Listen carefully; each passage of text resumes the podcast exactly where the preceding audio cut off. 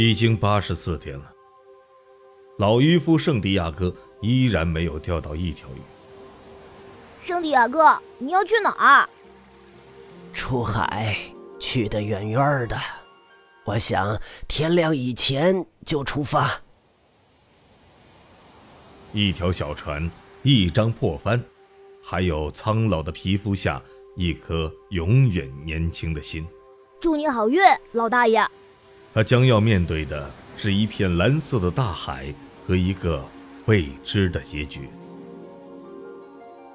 来吧，闻闻这鱼的味儿。这些鱼饵还不够鲜美吗？现在趁着它们还味道鲜美，过来大吃一顿吧。一条大鱼给他带来的到底是好运还是霉运？如果他准备向水下游，我该怎么办？万一沉到水底死在那里，该怎么办？我不知道。不过我得想点办法。我能做的事儿还多着呢。这就是我们等着发生的事儿。那么现在就让我们来应对吧。人可以失败，但不可以被击败。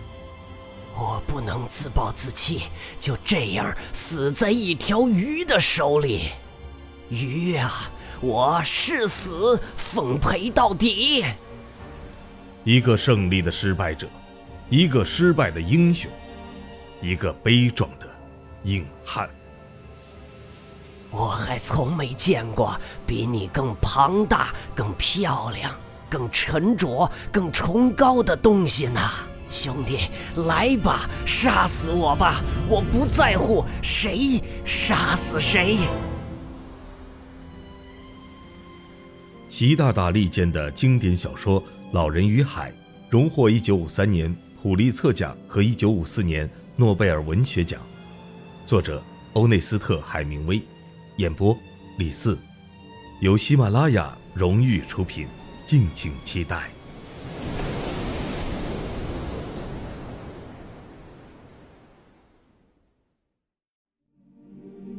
欢迎您收听经典小说《老人与海》，作者欧内斯特·海明威，演播李四，喜马拉雅荣誉出品。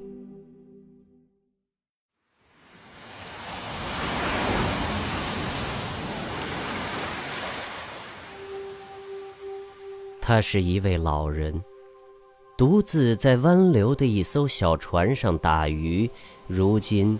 已经是第八十四天，却一条鱼也没打到。头四十天的时候，有个小男孩和他作伴。因为这些天里他们一无所获，男孩的父母认为这个老头肯定是走霉运了。这是形容倒霉的最坏的一个词儿。于是，让男孩跟着另一艘船出海，而他们第一周就钓到了三条大鱼。看着老人每天空空如也的小船，男孩感到很伤心。他总是跑来帮老人拿卷起的钓丝，收起钓钩、鱼叉，还有绕在桅杆上的帆。那张帆用四个面粉袋打了补丁，收起来的时候看上去，好似一面投降的白旗。老人瘦弱憔悴，脖子后面布满深深的皱纹。太阳光在热带海洋上的反射，使他的脸颊长出了褐色的疙瘩。这些疙瘩从脸颊。一直蔓延到手臂上。他的双手因为常年用绳子拉大鱼，留下了深深的伤疤，但是没有一块疤是新的。它们就像无鱼的沙漠里被腐蚀的地方，一样苍老。他身上的任何地方都倍显老迈。唯独那双眼睛如大海一样湛蓝，透着一股愉悦和不认输的劲儿。圣地亚哥，男孩从系船的地方爬上岸的时候，对他说：“我又可以跟您一起出海了。我们家已经赚到了一些钱。”之前是老人教会了男孩打鱼。所以，男孩很爱他。哦不，你现在的那条船很走运，你还是跟他们一起打鱼吧。可是，您还记得您曾经八十七天都没有打到鱼吧？可之后我们接连三周每天都能捕到大鱼。我记得，我知道你不是因为不信任我才离开的。是我爸爸让我离开的，我还是个孩子，不能不听他的话。我知道你这么做合情合理。他没什么信心。是啊，可我们有，你说是不是？是的，我请您到露台饭店喝瓶啤酒吧，然后我们再把打鱼的东西拿回家，好吗？为什么不呢？我们都是打鱼人嘛。他们坐在露台饭店里，很多渔夫拿老人开玩笑，他却一点儿也不生气。那些上了年纪的老渔夫望着老人，心里替他难过。然而，他们并没有把感情表露出来，只是客气地谈论着洋流。谈论着如何把钓钩扔进海水的深处，近来不变的好天气，还有他们的见闻。那一天，走好运的渔夫已经回来了，他们剖开捕来的马林鱼，平铺在两块木板上，每块木板的一头都有两个工人扛着，摇摇晃晃地走进制鱼场。等着冷藏卡车来把鱼运到哈瓦那的市场上去。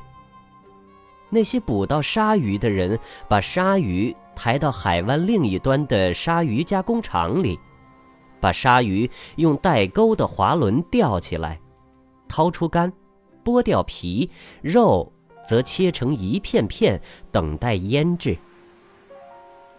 东风吹起的时候，会夹带着海湾那一边鲨鱼加工厂的气味儿。今天风往北方吹，这会儿已经停息了，所以只能闻到一股淡淡的气味儿。露台饭店里阳光明媚，和煦宜人。圣地亚哥，男孩喊他：“嗯。”老人回答：“他手里拿着酒杯，正在回想往年的事儿。我去给您拿些明天用的沙丁鱼，好吗？”“啊，不用了，你去玩垒球吧。我还划得了船，何况还有罗吉利欧给我撒网。”“我想去，即使不能和您一道打鱼，我也想为您做点别的事。”“你请我喝了一瓶啤酒啊。”老人说。你现在已经是个大人了。您第一次带我出海打鱼的时候，我几岁？五岁。我把那条鱼弄上船的时候，它险些把船撞得粉碎，你还差点丢了性命，还记得吗？我记得那条鱼的尾巴拍打的船板啪啪直响，座板也裂开了，还有您用木棍打鱼的声音。我记得您把我扔到船头放着湿湿的吊丝圈的地方，我觉得整艘船都在摇晃。您用木棍打鱼的声音听上去就像砍树一样。接着我就闻到一股新鲜的血腥味儿。你真的记得这些吗？还是我告诉你的？打从我们第一次一起出海，我就把什么事儿都记得清清楚楚的。老人用他那双经历了日晒风吹的眼睛看着男孩，目光坚定，充满慈爱的眼神。如果你是我的孩子，我就会带你出海去冒冒险。可是你是你爸爸妈妈的孩子，你现在跟的那条船又很走运，我去拿些沙丁鱼来好吗？我还知道从哪儿能搞到四个鱼饵呢。我自己还有今天剩下的，我把它们放在盒子里，用盐腌上了。还是让我弄四条新鲜的吧。一条吧。老人说着，他的希望和自信从未消失，这会儿就像乍起的微风般清新。两条，两条。老人同意了。该不会是你偷的吧？偷我也愿意，这些可是我买的呢。谢谢，老人说道。他很朴实，从未想过自己什么时候变得这么谦卑了。不过他知道自己已然如此，这并不是一种耻辱，也丝毫不会伤及自尊。他说：“看这股洋流，明天会是个好天气。您要去哪儿？出海，去得远远的。等风向一转，就回来。”我想天亮以前就出发。我会设法让船主人也驶到远处，这样万一您钓到一条特别大的鱼，我们就能去帮您。你的船主人可不喜欢去远的地方。是的，不过我能看到一些他看不到的东西，比如一只捕食的鸟，我看到后会让他去追海豚的。他的眼睛那么不好使吗？他快瞎了，这就奇怪了。他可没追过海龟，那活儿才费眼神呢。可是您在莫斯基托海岸捉了这么多年海龟，眼睛不还是照样很好吗？我是个古怪的老头儿。您现在的力气还能对付得了一条真正的大鱼，对吧？我想是的，这里面有很多技巧。我们把东西搬进屋吧。这样我才能拿网去捉些沙丁鱼来。他们从船上拿起东西，老人肩上扛着桅杆，男孩抱着一只木盒，里面装着一盘编得很结实的褐色钓丝、钓钩，还有带板的鱼叉。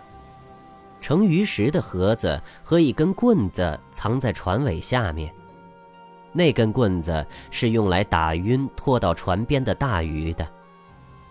没人会偷老人的东西，可是最好还是把帆和沉重的吊丝拿回家。这些东西沾了露水就不好了。虽然老人深信当地人不会偷他的东西，但他还是觉得把鱼叉和钓钩扔在船上，实在是对别人不必要的诱惑。您正在收听的是欧内斯特·海明威的经典小说《老人与海》。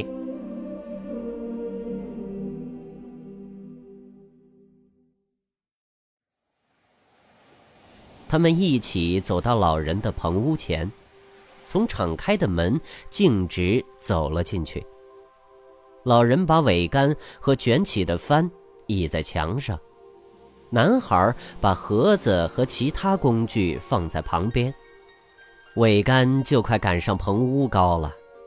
棚屋是用大椰子树坚硬的包壳，一种叫海鸟粪的东西做成的。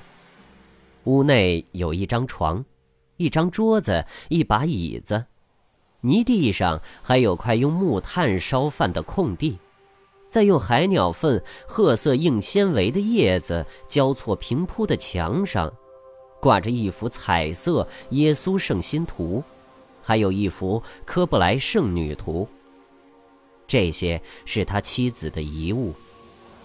之前那里挂着一张他妻子的彩色照片，可是他拿了下来，因为看着照片只会让他更感孤独。如今，那张照片就放在角落的架子上，用他的干净衬衫盖着。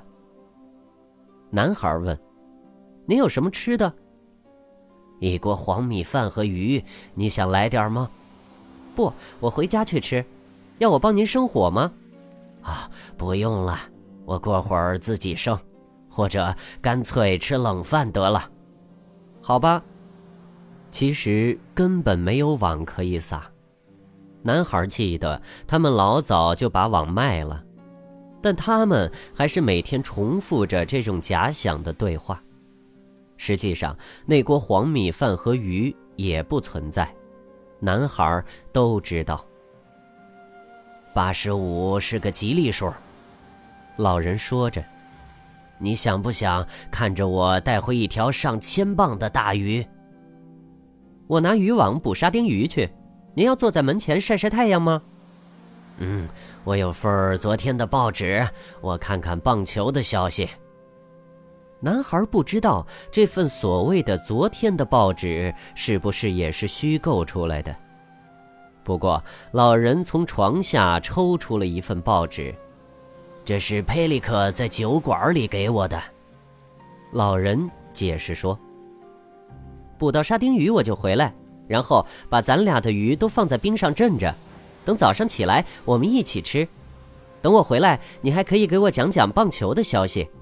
啊，洋基队是不会输的，可是我担心克利夫兰印第安人队会赢。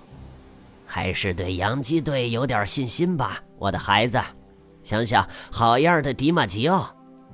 我担心底特律老虎队还有克利夫兰印第安人队。小心点吧，不然看见辛辛那提红队和芝加哥白袜队都得害怕。你好好研究研究，回头讲给我听。你觉得我们该买一张尾号是八十五的彩票吗？明天就是第八十五天了。可以啊，可您那八十七天的历史记录怎么办？不会再有第二次了。你能找到尾号是八十五的彩票吗？我可以专门要一张，就一张，那可是两块五啊！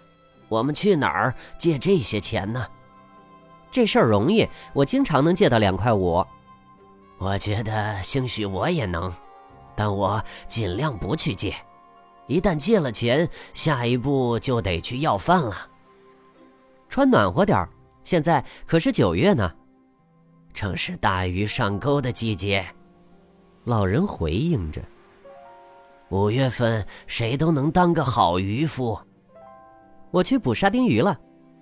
男孩说：“当男孩回来的时候，老人在椅子上睡着了，太阳已经下山。男孩从床上拿了老人的旧军毯，从椅子后围过去，搭在老人的肩上。那是一双奇特的肩膀。”虽然苍老，但依旧有力，脖子也仍然强健。由于老人睡着了，头向前低垂着，脖子上的褶子反倒不那么明显了。他的汗衫打了很多补丁，就像船帆一样。那些补丁被日光晒得颜色有些斑驳。老人的头部非常老迈。闭着的眼睛更让整张脸显得毫无生气。报纸就放在他的膝上，由于被胳膊压着而没有被风吹走。他光着脚。男孩悄悄地走了。等再回来的时候，老人还没有醒。醒醒！男孩喊着，一只手放在老人的膝盖上。老人睁开眼睛，过了一会儿，才像是从很远的地方回过神来。老人笑了：“你拿的是什么？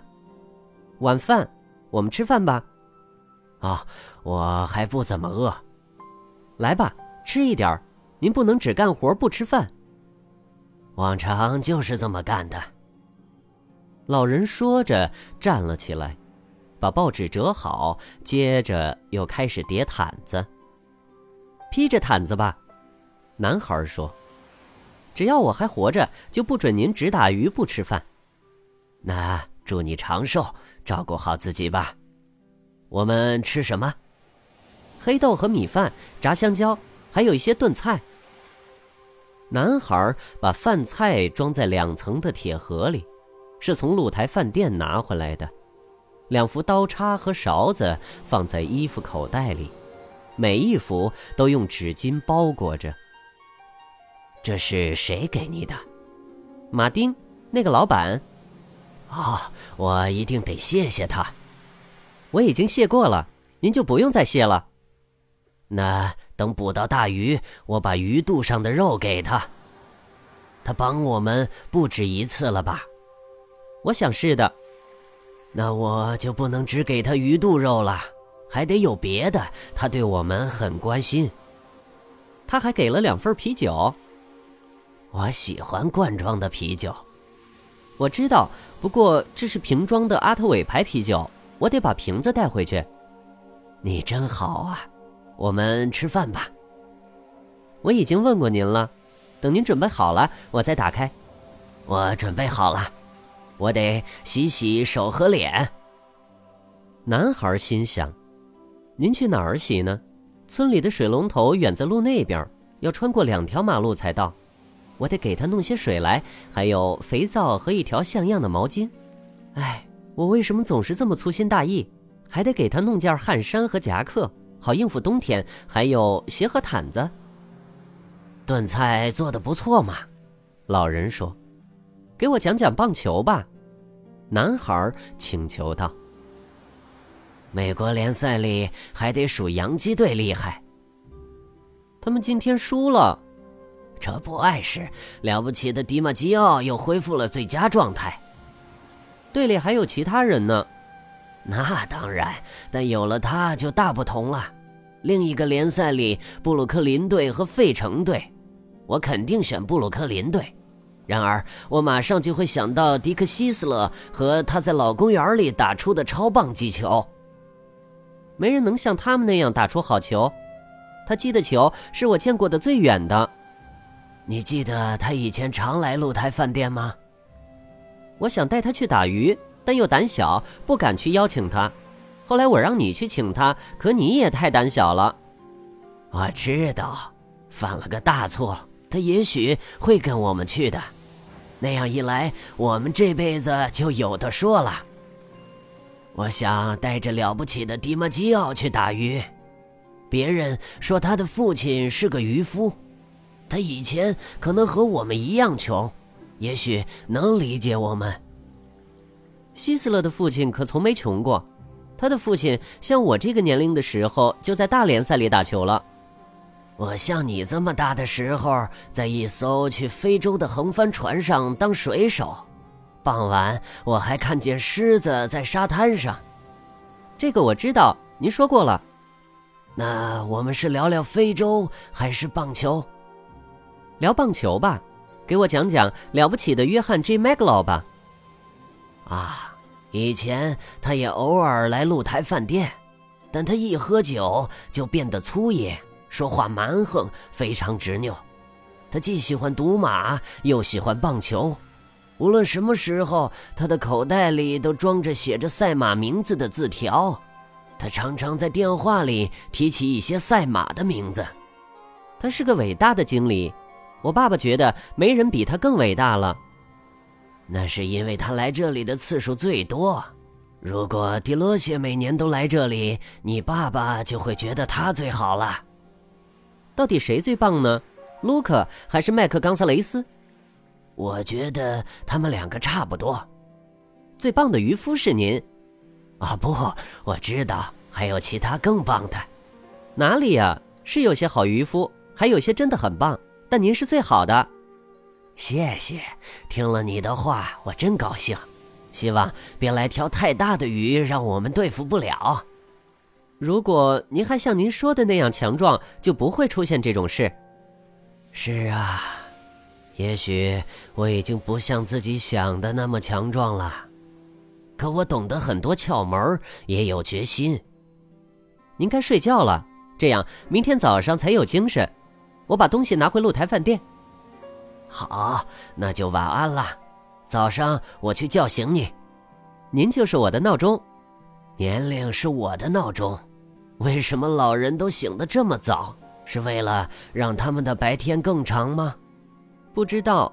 我只知道年轻的男孩爱睡懒觉，还睡得沉。我能记住，我会及时叫醒你的。我不愿意让船主人叫醒我。就好像我比别人差一样，我知道。那睡个好觉，老大爷。您刚刚收听到的是经典小说《老人与海》，作者欧内斯特·海明威，演播李四，由喜马拉雅荣誉出品。感谢您的收听。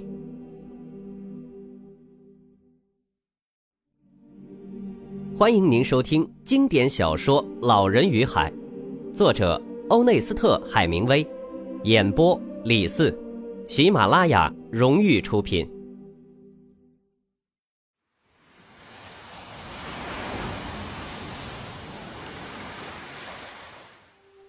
男孩出去了，他们刚才吃饭的时候，桌上连灯都没点。这会儿，老人脱下裤子，摸黑上床睡觉了。他把裤子卷起来，里面塞满了报纸，当做枕头。他把自己裹进毯子里，睡在一张用一堆旧报纸盖住弹簧床垫的床上。他很快就睡着了。梦到了儿时在非洲的日子。长长的金沙滩，白沙滩，白的直晃眼睛，还有高高的海甲，巨大的褐色山脉。如今，每天晚上的睡梦里，他都回到那片海岸，听着海浪的汹涌声，看着船儿破浪而来，闻着甲板上的柏油和麻絮味儿。还有早上微风从陆地带来的非洲气息。通常一闻到陆地上风吹来的味道，他就醒了，穿好衣服去叫醒男孩。今天晚上风的味道很早就吹了过来，可梦里的他知道现在起床太早了，于是继续做梦。梦里看见白茫茫的岛顶从海边缓缓显现，还梦到了加那利群岛的各个海港和抛锚地。他不再梦到暴风雨、女人、大事件、大鱼、搏斗、角力，甚至妻子。如今他只梦到一些地方，还有海滩上的狮子。它们像猫一样在薄暮中嬉戏。他爱他们，就像爱这个小男孩一般。他从未梦到过男孩。他就这样醒了过来，从敞开的门望向外面的月亮，把卷起的裤子展开穿上。他走到茅屋外小便，然后顺着大路走去，打算把男孩叫醒。清晨的寒气让他瑟瑟发抖。不过，他知道，抖过之后身子就会暖和些，而且他马上就要划船了。男孩住的地方没锁门，他推开门，光着脚悄悄走进去。男孩睡在第一间房的小帆布床上，借着从外面透进来的淡淡月光，老人。能看清男孩。他轻轻握住男孩的一只脚，直到他醒来，翻过身来看着老人。老人点点头，男孩便从床边的椅子上拿了裤子，坐在床边穿上。老人走出门去，男孩跟在他身后，看到男孩还有些睡意，老人用胳膊搂住他的肩，说了声。很抱歉，没什么，这是男子汉应该做的。他们沿路朝老人建在路边的棚屋走去。黑暗中，有些光着脚的人在行走，扛着他们船上的桅杆。他们到老人的棚屋后，男孩拿起放在篮子里的成卷吊丝，还有鱼叉和钓钩。老人则扛起卷着帆的桅杆。想喝点咖啡吗？男孩问。我们先把这些东西都放到船上，再来喝一点。他们在一家给渔夫供应早餐的地方喝着盛在炼乳罐里的咖啡。老大爷睡得怎么样？男孩问。他这会儿清醒了，虽然还没有完全驱走睡魔。啊，很不错，曼德里。我觉得今天很有把握。我也是。现在我得去拿咱们的沙丁鱼了，还有您的新鲜鱼饵。我们船上的东西都是船主人自己拿，那家伙从不让别人帮着拿东西。我们就不一样了，在你五岁的时候，我就让你帮我拿东西了。我记得，我一会儿就回来。您再喝一杯咖啡吧，我们在这儿可以赊账。男孩走了，光着脚踩在珊瑚石铺成的路上，朝存放着鱼饵的冷库走去。老人慢悠悠地喝着咖啡，这是他一整天的伙食，他必须喝完。很长一段时间以来，他没有胃口吃东西，也就不吃午饭了。他在船上放了一瓶水，这就是他一天的口粮。不一会儿，男孩回来了，拿着用报纸包着的沙丁鱼和两条鱼饵。然后他们踩着布满石子的沙滩，沿原路又回到了渔船那里，抬起船，将它划入水中。祝您好运，老大爷！也祝你好运。老人说着，把船桨上的绳结套在桨架上，身子前倾，船桨在水里一撑，在黑暗中离开了海港。岸边其他地方也有船出海，老人能听见他们的船桨入水和滑动的声音。尽管此刻的月亮已经落到山后，他还是看不清他们。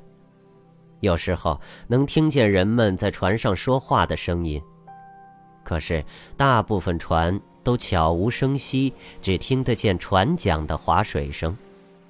出了港口，他们就分散开了，每艘船都驶向自认为能捕到鱼的那片海域。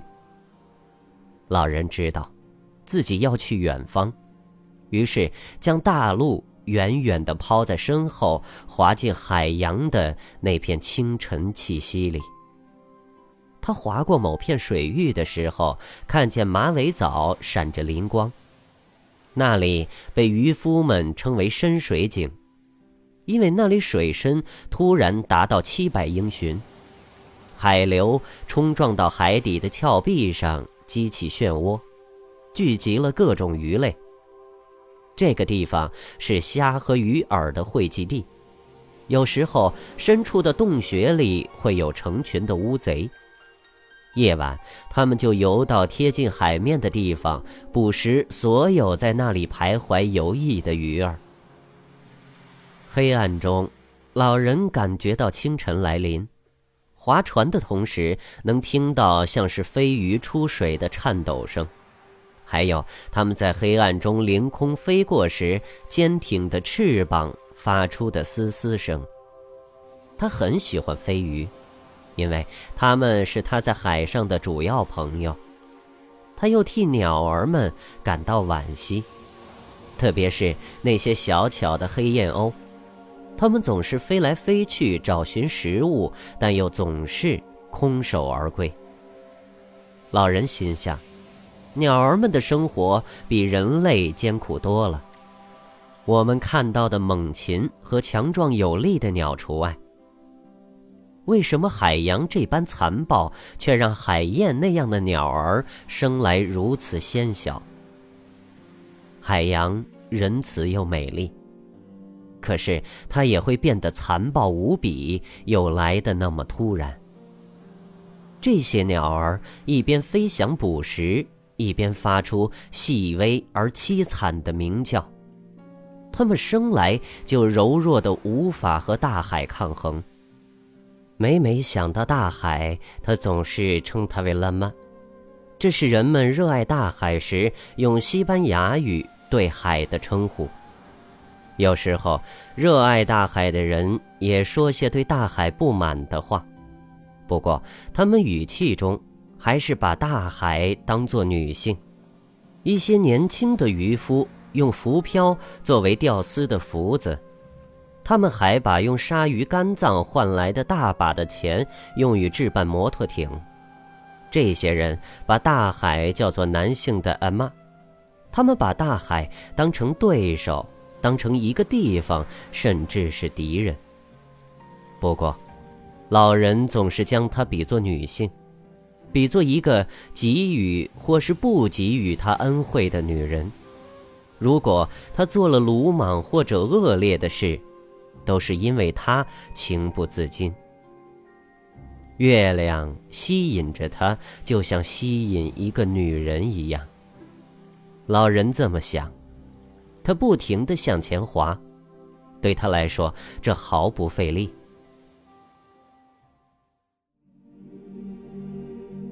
您正在收听的是欧内斯特·海明威的经典小说《老人与海》。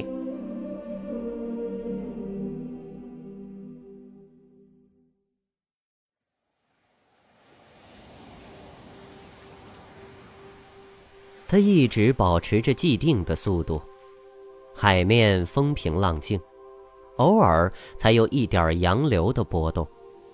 洋流替他省了三分之一的力气。天快亮的时候，他看见自己已经远远超过此刻预计到达的位置。他在想：我在深水井那里努力了一周，却一无所获。今天我得找到尖鱼和长鳍金枪鱼群出没的地方，也许它们后面有大鱼跟着呢。天真正亮起来之前，老人已经抛出了鱼饵，坐在船上，随着洋流漂浮。一个鱼饵在水深四十英寻的地方，第二个在水深七十五英寻处。第三个和第四个分别在水深达到一百和一百二十五英寻的蓝色海水中。每个新鲜的沙丁鱼鱼饵都是鱼头朝下，钩身藏在鱼饵中，已扎好缝牢。钓钩所有突出的部分、弯钩和尖端，都被鱼身包裹着。钓钩穿过每条沙丁鱼的双眼。这样，鱼身在钓钩上形成一个半环，钓钩上的每个部分都会让大鱼觉得新鲜味美。男孩给了老人两条新鲜的小金枪鱼，或者是长鳍金枪鱼，它们像铅锤一样被挂在两条抛到深海里的钓丝上。老人则给其他钓丝挂上了之前用过的一条大蓝参和一条黄色梭鱼，不过这两条鱼都还很新鲜。上好的沙丁鱼又给它们增添了香味儿，更加诱人了。每条钓丝都像铅笔那么粗，拴在绿皮钓竿上。这样一来，只要鱼一拉。或一碰鱼饵，那根钓竿就会进到水里。每条钓丝都有两个四十英寻长的线卷儿，能牢牢地接到其他闲置的线卷儿上。如果有需要，一条鱼能用上三百多英寻长的钓丝。现在，老人注视着帆船旁边三根绿皮钓竿的浮动，轻轻地划船。保持钓丝与水面垂直，停留在合适的深度。天空已经非常明亮了，太阳即将升起。太阳从海际缓缓升起，老人看见其他的渔船都低低的贴着水面，朝着海岸的方向在海流中散开。太阳。越来越亮了，阳光照射到海面上。随着太阳逐渐升起，经平静的海面反射的阳光刺痛了老人的眼睛，他只好把视线从海面移开，只管划着。他看了看水里，钓丝径直垂入大海幽暗的深处。他的钓丝比其他所有人的都直。这样一来，海流的每个深度都有一个鱼饵，在他期望的准确位置等待着游经此地的鱼儿。其他人则是任钓丝随着海流漂浮。有时候，钓丝只是在六十英寻深的地方，可渔夫们误以为已经到了一百英寻深处。然而，老人想：我的鱼饵位置最精准，只是我一点儿也不走运罢了。谁知道这是怎么回事呢？也许今天就转运了吧。每天都是一个新的开始，最好能走运。但我宁愿把什么都做得丝毫不差，这样一旦运气来了，就有准备了。又过了两个钟头，太阳升得更高了。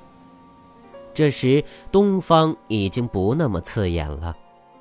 这会儿，视野里只能看到三艘船，它们看上去非常低矮，都远在海岸近处。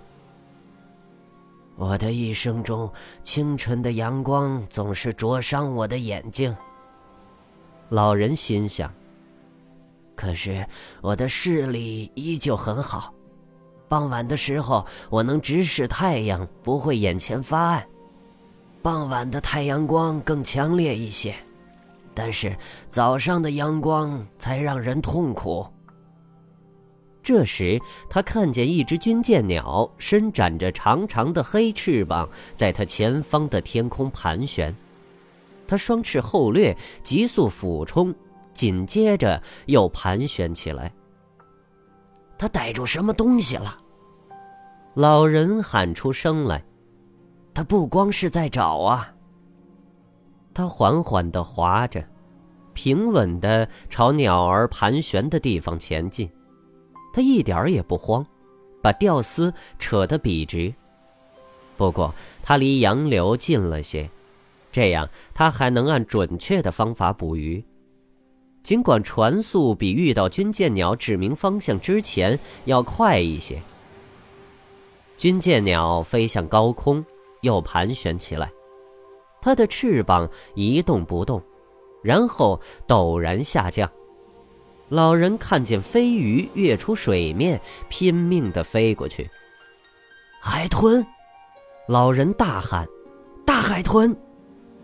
他取下双桨，从船头那里拿出一根细细的钓丝，上面有一根引线和一个中等大小的钓钩。他把一条沙丁鱼挂在钓钩上。将钓丝从船的一侧放进水里，系在船尾的螺栓上，然后他给另一根钓丝安上鱼饵，把这根钓丝盘起来，搁在船的背阴处。他又开始划船，时刻注意着此时正在水面上低飞觅食的长翼军舰鸟。老人看见那只大鸟翅膀后掠，俯冲下来，接着猛地展翅追逐飞鱼，可惜没有成功。老人能看见水中的大海豚在追赶逃脱的鱼儿时，海面泛起清波。海豚在飞起的鱼下面破水而行，只等飞鱼落下，便迅速钻入水里。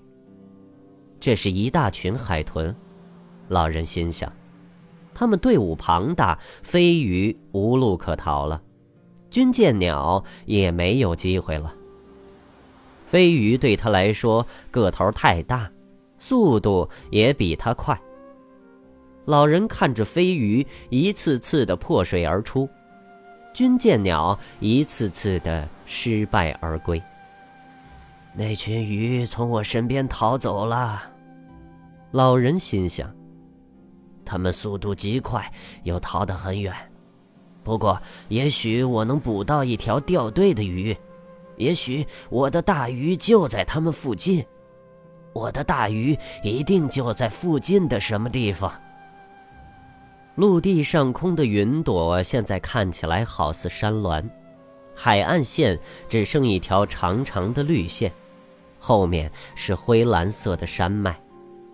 现在海水已变成深蓝色，如此的蓝，蓝的近乎紫。老人俯视水面的时候，看见深蓝色的水中穿梭着闪现点点红色的浮游生物。此刻的阳光也变换出奇异的色彩。他注意到自己的吊丝依旧垂直入水到不可见的深处。看到这么多浮游生物，老人心里高兴极了。这意味着有很多鱼。太阳照射到水里，变换着奇光异彩。现在太阳升得更高了，还有陆地上空云朵的形状，这都昭示着天气晴朗。不过，鸟儿大都不见了，海面上空无一物。只有些被太阳晒褪色的黄色马尾藻，还有紧靠船舷浮动的僧帽水母。它那胶状气囊呈现出紫色，有一定的外形，色彩斑驳。它先把身子转向一边，然后又恢复原状，就像个气泡似的，欢快地漂浮着。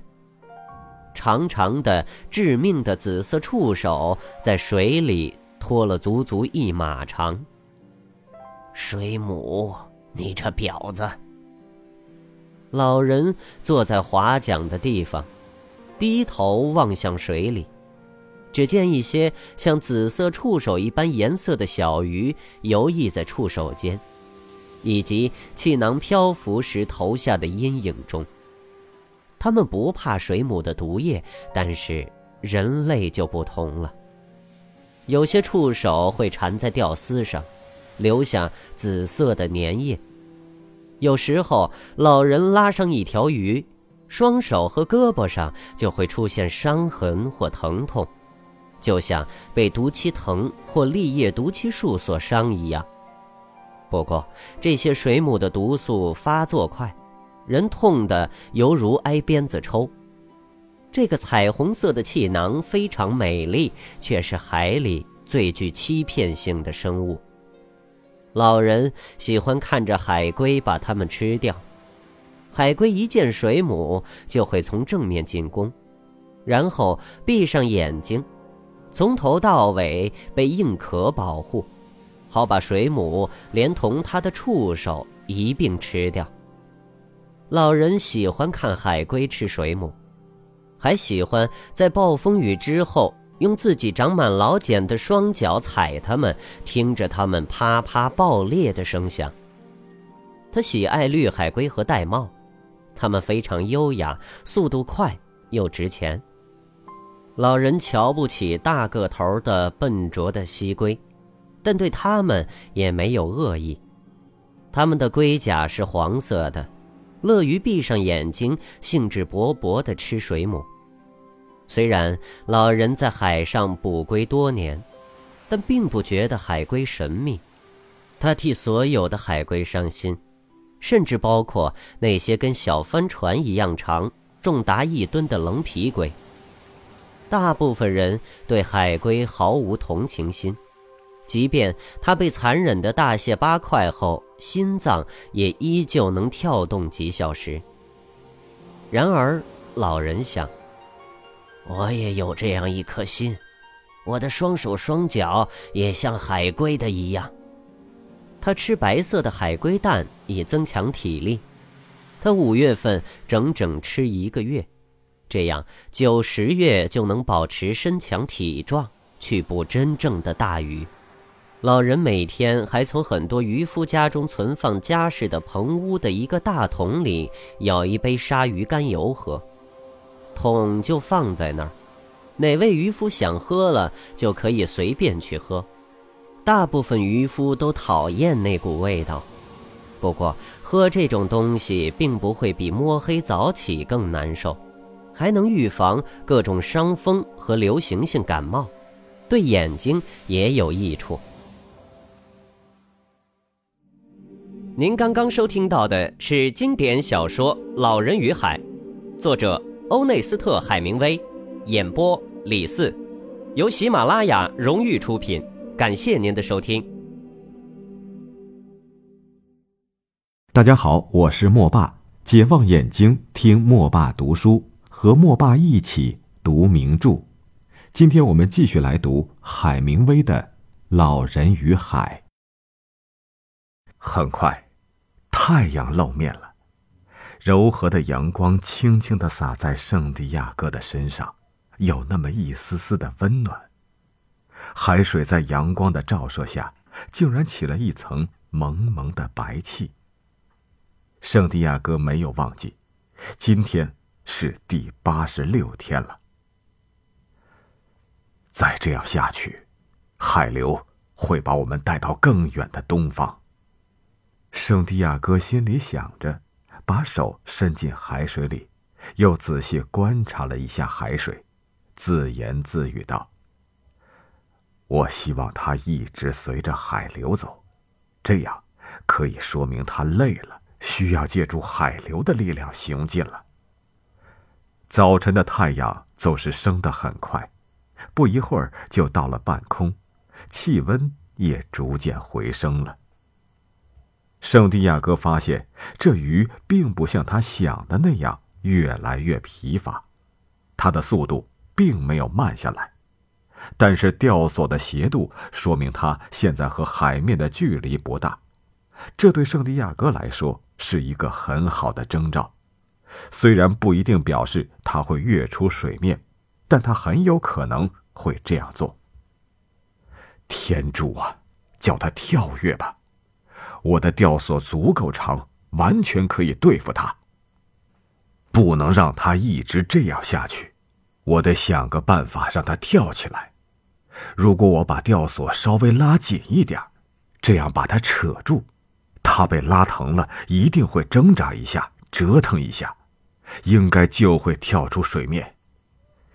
只要他跳出水面，空气就会把他背脊上的液囊装满，到时他就不可能轻易的回到海底了，我就不用担心他会沉到海底死去。现在是白天，是最好的时机，让他跳出来吧。一定要在白天让他跳出水面。圣地亚哥下了决心，要趁白天让大鱼跳出水面，于是他动手拉紧钓索。自从他钓上这条鱼以来，钓索就一直处在绷紧到快要断掉的状态。现在他的身子向后用力，双手用力的往回收钓索。可是钓索仍然绷得紧紧的，一点也没有往上挪的迹象。他又换了个姿势拉了拉，情况依然没有改变。于是他知道不能再用力拉了，否则钓索真的会断掉。不行，我不能用力拉了。每次猛地一拉，钓钩就会在他的嘴巴里弄出更宽的口子。等他真的跳跃起来，他就会很容易把钓钩甩掉的。现在，太阳出来了，我也觉得好受多了。我不用着急，再等等吧。圣地亚哥看到吊索上沾着黄色的海藻，正是这些海藻让吊索在夜里发出灵光，让他能看清楚吊索的情况，而且。这些海藻也给鱼增加了一些拉力，所以他没有拿开这些海藻。大鱼啊，我爱你，也非常的尊敬你。不过今天，无论如何，我都要把你杀死。圣地亚哥对着海里看不见的鱼说：“他现在的情绪相当复杂。”在这远离海岸、一望无际的大海里，这条大鱼陪他度过了一天一夜。在他孤独无助的时候，这条大鱼是他最好的倾诉者，聆听着他的自言自语。这条大鱼此刻就是他在海上唯一的朋友，而且接下来他们还要相处一段时间。但是，作为一个渔夫，捕鱼是他的工作，他必须把大鱼杀死，哪怕这是他唯一的朋友。圣地亚哥的肩膀被吊索勒得生疼，他的心也因为要杀死大鱼而生疼。这时，一只小鸟在水面上绕着小船低低的飞着，它的小翅膀扑腾扑腾的扇动着，飞到船梢上停了下来，在那儿理了理羽毛，然后又从圣地亚哥的头顶飞过去。之后，用一双小爪子紧紧的抓住那根吊索，吊索轻轻的摇晃了起来。小家伙，你多大了？你是第一次出门吧？你怎么会这么疲惫？圣地亚哥看着小鸟，轻声的问。小鸟没有看他，只是把小脑袋插进羽毛里，轻咬着。是有老鹰在追你吧？那么你现在就在这儿好好歇着吧，等休息够了，再到海里碰碰运气，也许你会有收获。无论是人或者动物，只要行动了，迟早都会有收获的。圣地亚哥希望用说话来转移自己的注意力，因为他的脊背和肩膀在夜里被吊索勒得僵硬，正钻心的疼着。如果他不找点事儿做，转移一下注意力，他怕自己会忍不住叫出声来。小家伙，我真希望你能住到我家里来，和我做个伴儿。我的窝棚虽然又小又旧，却是一个很好的避风港。你要来吗？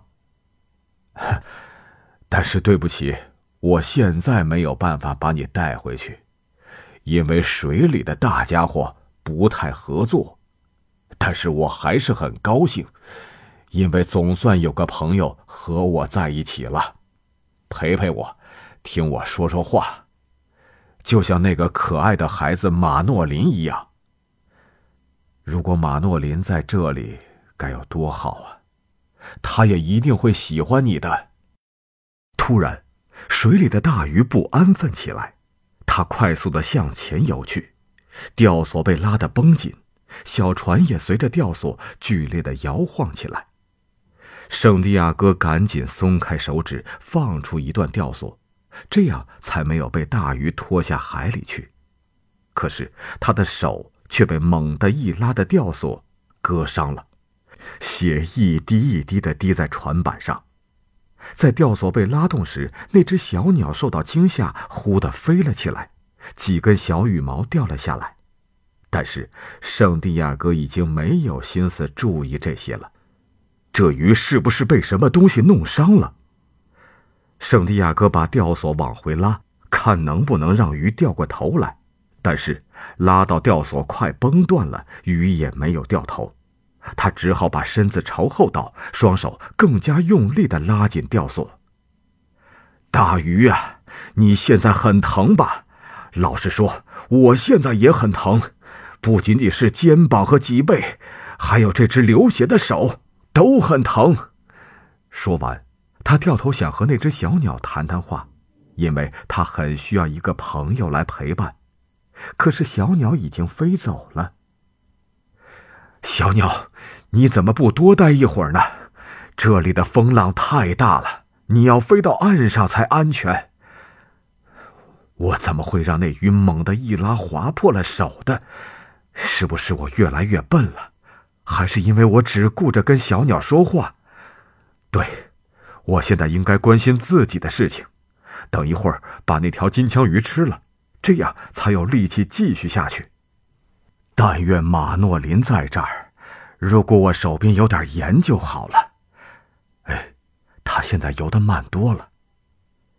圣地亚哥边说边把吊索挪到左肩上，然后他小心的跪着，把受伤的手放在海水里浸泡着，血液在水中飘开去，海水随着船的移动，在他手上平稳的拍打着，伤口处的疼痛。渐渐减轻了。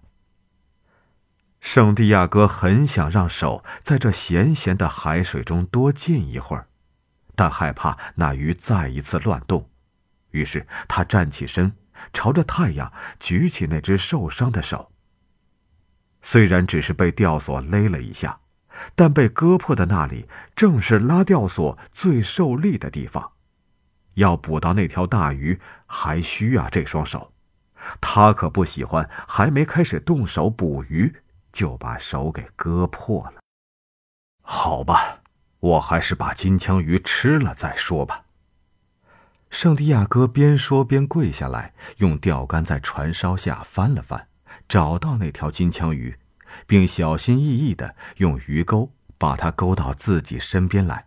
尽量不让它碰着那几卷吊索。圣地亚哥又用左肩跨住了吊索，把左手和胳膊撑在坐板上，从鱼钩上取下金枪鱼，再把鱼钩放回原处。他用膝盖压在鱼身上，右手拿着刀，从脊骨边开始割，直割到肚子边。他割下了六块深红色的鱼肉。并把它们整齐地摊在船头的木板上，之后把骨头扔进海里。这样一整条鱼是很难吃下去的。圣地亚哥用刀子把一条鱼肉切成两块，慢慢的把它放进嘴巴里，轻轻的咀嚼着。因为没有食盐，这金枪鱼肉吃起来特别腥甜，不过口感还不错。至少没有让他感到恶心。那吊索一直被拉得绷紧，圣地亚哥用他的左手握住并控制着吊索，可这时他的左手却抽起筋儿来了。你这是怎么了？圣地亚哥看着自己的左手，那手指僵硬的弯曲，无论他怎么用力也伸不直。于是他狠狠的对着左手说：“现在抽筋儿对你可不会有好处啊！你怎么这么任性？好吧，既然这样，你就抽吧，看看让你变成一只鸟爪能有什么用。我想，我还是尽快把这金枪鱼肉吃了，也许这能让我这只抽筋的手恢复些力气。”其实也不能全怪这只手了，一直是他在拉着吊索，一拉就是好几个小时啊。好吧，我原谅你了，我的左手，但是你必须赶紧好起来，这里还有一条大鱼需要你的帮忙。圣地亚哥对着自己的左手说着，说完，拿起半条鱼肉放进嘴里，慢慢的吃着。嗯，味道还不算太差。如果有一点酸橙或者柠檬，或者是盐，味道一定会更好。不管什么味道，我都要好好的吃，最好把汁液全都吞下去，不要浪费。手啊，你感觉好一点了吗？吃完半条鱼肉，圣地亚哥问那只抽筋的左手。可是那只手仍然僵硬着，尽管吊索在上面绕了几圈，可是他并没有感觉到。好吧，我再喂你吃一点吧。于是他把那条鱼肉的另外一半也放进嘴里，细细的咀嚼着，然后把鱼皮吐出来。现在呢，感觉怎么样，我的手？圣地亚哥吃完这条鱼肉，举起那只手问道，之后又拿起一整条鱼肉，认真的吃了起来。这是一条结实而健康的鱼。我运气真好，一开始就捉到了它，而不是祈求。我吃过祈求的肉，太甜了，有点腻，吃多了一定会吐。金枪鱼的肉刚刚好。不算太难吃，看来我是真的要转运了。当然，如果有点盐就更完美了。不知道太阳会不会把这些鱼肉晒坏或者晒干呢？虽然我不饿，不过我想最好是趁着大鱼现在安静下来了，赶紧把它们统统吃掉，这样我就有足够的体力了。别心急，我的手。为了你，我一定会把鱼肉都吃完的。哼，我也希望能喂一喂那条大鱼。现在他是我的朋友，我的兄弟，虽然我不得不把他弄死。我现在正在努力吃着这并不好吃的鱼肉，只是为了能有足够的精力去捕捉它、杀死它。圣地亚哥认真的一口一口的把那些金枪鱼肉都吃完了，之后他直起腰来，在裤子上擦了擦手。好了，你可以放掉吊索了，休息一下，让我的右臂来对付他。圣地亚哥对着左手说，并且把吊索用右臂撑住。别胡闹了，天主保佑，让这抽筋的手快点好起来吧，因为我不知道这条鱼接下来要怎么着，只有一只手，让我觉得很担忧啊。不过这条鱼似乎很镇静，好像一直都按照他的计划行动。可是，他的计划是什么呢？我的计划又是什么呢？我必须随机应变，因为他的个头很大。如果他跳出水面来，我一定能弄死他的。但如果他始终待在水下面，我也会跟他奉陪到底的。圣地亚哥把那只抽筋的左手在裤子上擦了擦，他想让手指松动松动，也许就能张开。可是这时那手像是与他拗上了，怎么用力都张不开。也许等那些金枪鱼肉消化以后有力气了，他就能张开了。如果我非要用到这只手不可，我会不惜代价让它张开的。这个我能做到，但是现在并不是一定要用到它，所以还是让它慢慢的恢复过来，自行张开吧。不到逼不得已，我还是不愿意硬把它张开。怎么说都是我昨晚过度的使用它，才造成抽筋儿的。他一整晚都在紧紧的拉着那条大鱼啊。圣地亚哥不再理那只手了，他抬起头看着海面，可是海面上什么东西都没有，除了海水折射阳光而造成的彩色光线，拉得紧绷的吊索和海面上微妙的波动。此刻，他觉得自己是多么孤单。他睁大眼睛朝前面看去，透过阳光。他似乎看到了一群野鸭子，正扇动着翅膀在水面低处飞着。在万里无云天空的衬托下，野鸭子的身影是那么清晰，可转眼间又模糊起来，慢慢的要消失了。但就在那些身影将要消失之前，突然又清晰起来。于是。那群野鸭子在他面前反反复复的消失又出现。他发觉，一个人在海上是永远不会感到孤单的，因为每个人都可以幻想出一些东西来陪伴自己。圣地亚哥望着天空，海面上正刮着被渔夫们称为“贸易风”的风，这种风的方向很少改变。低层的云块正在慢慢积聚起来，形状就像一堆堆诱人的棉花糖。在高高的上空，天空衬托着一团团羽毛般的卷云。清风，这种天气对我比较有利，海面上不会刮起风浪，我的小船就能平稳的行驶，而且，这风的方向。与大鱼行进的方向不一致，那么大鱼拉着小船就要费力一些了。他的左手依然在抽筋儿，但他正在慢慢的把它张开。我讨厌抽筋儿，这是对自己身体的背叛。如果是由于食物中毒而腹泻或者呕吐，是在别人面前丢脸，但是抽筋儿。使自己在自己面前丢脸，尤其像我现在这样一个人待着的时候。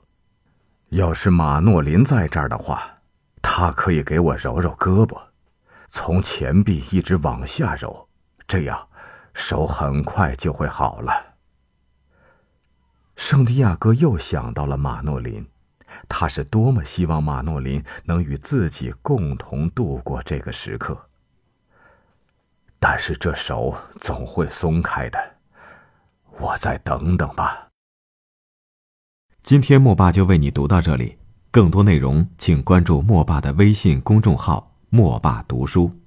再会，大家好，我是莫爸，欢迎收听莫爸读书。今天开始，莫爸要为大家朗读海明威的小说《老人与海》，欢迎大家的收听。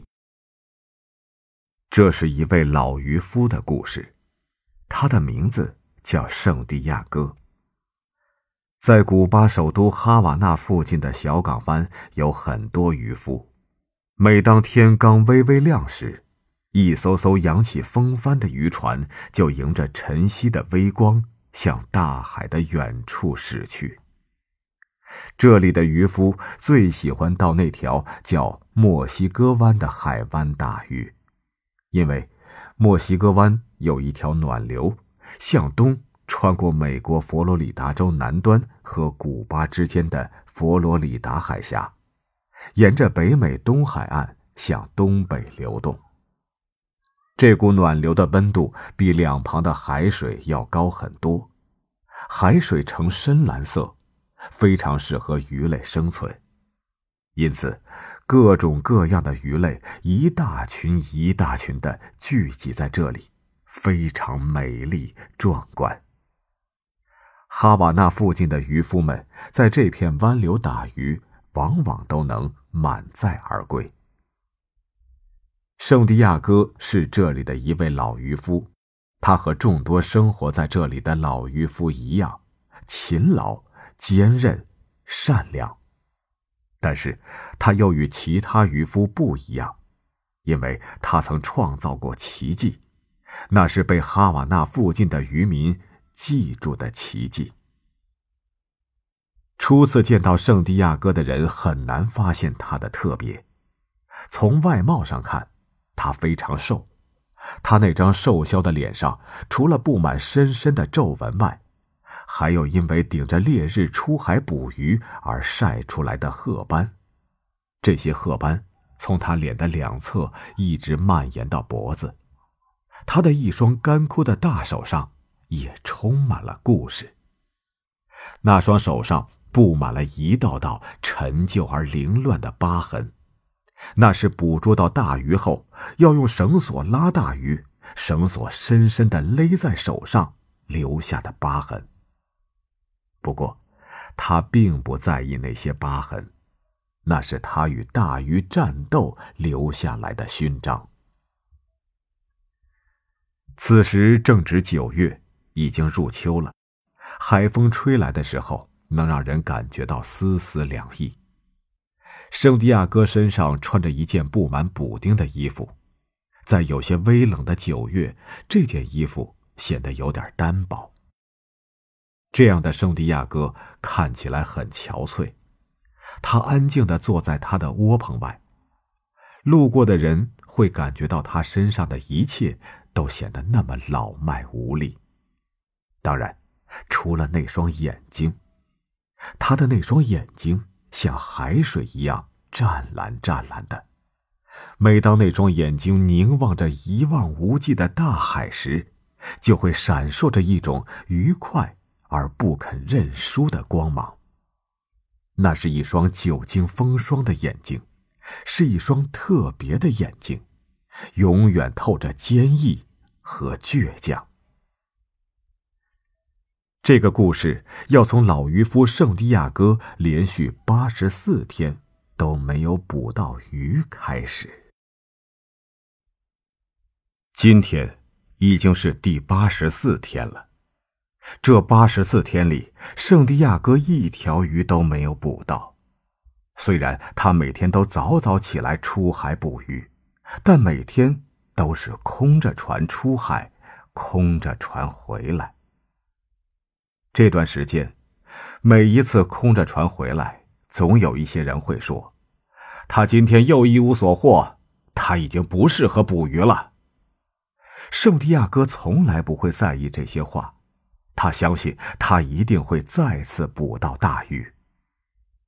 在刚开始的四十天里，有个叫马诺林的男孩子一直跟着圣地亚哥一起出海捕鱼。可是四十天过去了，他们一条鱼都没有捕到，所以马诺林的父母就认定圣地亚哥现在正在走霉运。而且倒霉到了极点。出海捕鱼的人最忌讳这些了，他们认为接近走霉运的人会把霉运带到自己身上，特别像圣地亚哥这样的，是渔夫们认为的倒了血霉。为了避免影响到自己的捕鱼运气，没有谁愿意与他结伴或者聊天儿。马诺林的父母也因此不再让马诺林跟着圣地亚哥出海了。虽然马诺林很愿意和圣地亚哥一起出海，但他拗不过自己的父母。可怜的老人一个人，一艘小渔船，天天在墨西哥湾上行驶着，没有人，也没有船与他结伴。茫茫大海上。圣地亚哥的身影，单薄的像一只海鸟。圣地亚哥刚把船停在岸边时，马诺林那个小男孩也从他工作的船上跑下来，远远的向圣地亚哥招手。当马诺林跳上圣地亚哥的船时，他从老人的表情里知道，老人今天也没有捕到鱼。圣地亚哥，马诺林本来兴奋的心情一下子消失了，他为圣地亚哥感到难过，可是他一时找不到合适的话语安慰圣地亚哥。马诺林，今天怎么回来的这么早？虽然今天仍然没有捕到鱼，但看到马诺林，圣地亚哥的脸上露出了欢喜的笑容，暂时忘记了烦恼。今天我们捕到了很多很多鱼，所以船主早一点回来了。马诺林一想到今天顺利的捕到那么多鱼，马上又变得很兴奋。他用双手画着大圈，向圣地亚哥比划着，想更具体的表达他今天的收获。那多好啊！圣地亚哥看着马诺林兴奋的表情，打心底里感到快乐。马诺林用力的点点头。他和圣地亚哥一起把绕在桅杆上的船帆收起来，那帆上都是用面粉袋打的补丁，收拢后看起来像是一面标志着永远失败的旗子。圣地亚哥，他们俩从小船停泊的地方爬上岸时，马诺林对他说：“明天我又能陪你出海了，我家这些天挣了一点钱。”我就说服了爸爸妈妈，让我跟着你出海。我已经好久没有和你一起出海了。是圣地亚哥教会了马诺林捕鱼，这孩子很爱他，也对他充满信心。不不不，圣地亚哥抚摸着马诺林的头，连声拒绝。你遇上了一条正在交好运的船，跟着他们，你能捕捉到更多的鱼。你家也能多挣一点钱，而我现在运气并不那么好，我可不想影响你。是的，马诺林自从听了父母的吩咐，上了另外一条渔船去帮忙后，头一个星期就捕到了三条好鱼，挣了不少钱，所以他的父母就更不允许他跟着倒霉的圣地亚哥了。但是马诺林看见圣地亚哥每天回来时渔船总是空的，心里难受极了。他总是走下岸去帮老人拿卷起的吊索或者鱼钩和鱼叉，还有绕在桅杆上的帆。不过你该记得，你有一回连续八十七天钓不到一条鱼，但是接下来的三个星期，我们每天都逮住了大鱼。马诺林提醒着圣地亚哥。也鼓励着他。哎，我记得。圣地亚哥说：“我知道你不是因为对我没把握才离开我的。”对呀，让我上那条船帮忙是我爸爸的意思。我是个孩子，不能不听他的话。马诺林显得有点内疚，在圣地亚哥最需要他的时候，他却上了另外一条船，而他的离开使得圣地亚哥更孤独无助。圣地亚哥听了马诺林的话，拉起他的手，微笑着说：“孩子，你这样做是对的，父母都是为你好，他们还有我。”都希望你能获得更多的捕鱼经验。要不明天早上我们同时出海，看谁能捕到大鱼。马诺林嘀咕着：“我对你有信心，只是我父母对你没多大信心而已。”哎，是啊，圣地亚哥轻叹一声，之后很肯定的对马诺林说：“只要我们自己有信心，在哪条船上都一样能捕到鱼。”不是吗？对，马诺林坚定的抬起头来说：“我请你到露台饭店去喝杯啤酒，然后我们再一起回家。”好的。圣地亚哥拍拍孩子的肩膀，像对一个大人一样说：“我们都是打鱼的人嘛。”圣地亚哥和马诺林边说边向离岸上不远的露台饭店走去。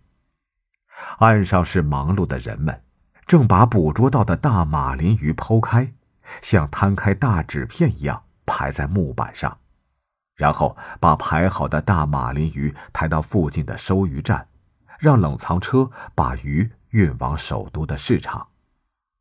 而另一边，工人正把鲨鱼吊在加工专用的滑车上，除去肝脏，割掉鱼鳍，剥去外皮。把鱼肉切成一条一条的，再送到加工厂去腌制。空气中弥漫着一阵阵鱼腥味儿，但渔夫们却很爱这种味道，所以离岸上不远的露台饭店总会坐满打鱼归来的渔夫。渔夫们累了一整天，终于可以休息一下了，喝点小酒，吃点小菜，大声的谈话。当圣地亚哥走进露台饭店时，不少渔夫开始大声的取笑他，七嘴八舌的叫嚷着：“圣地亚哥，今天收获如何呀？捕到大鱼了吗？大鱼在哪儿啊？我可是连条小鱼都没有看见一条啊！哎，今天是第几天了？好像是第八十四天了吧？”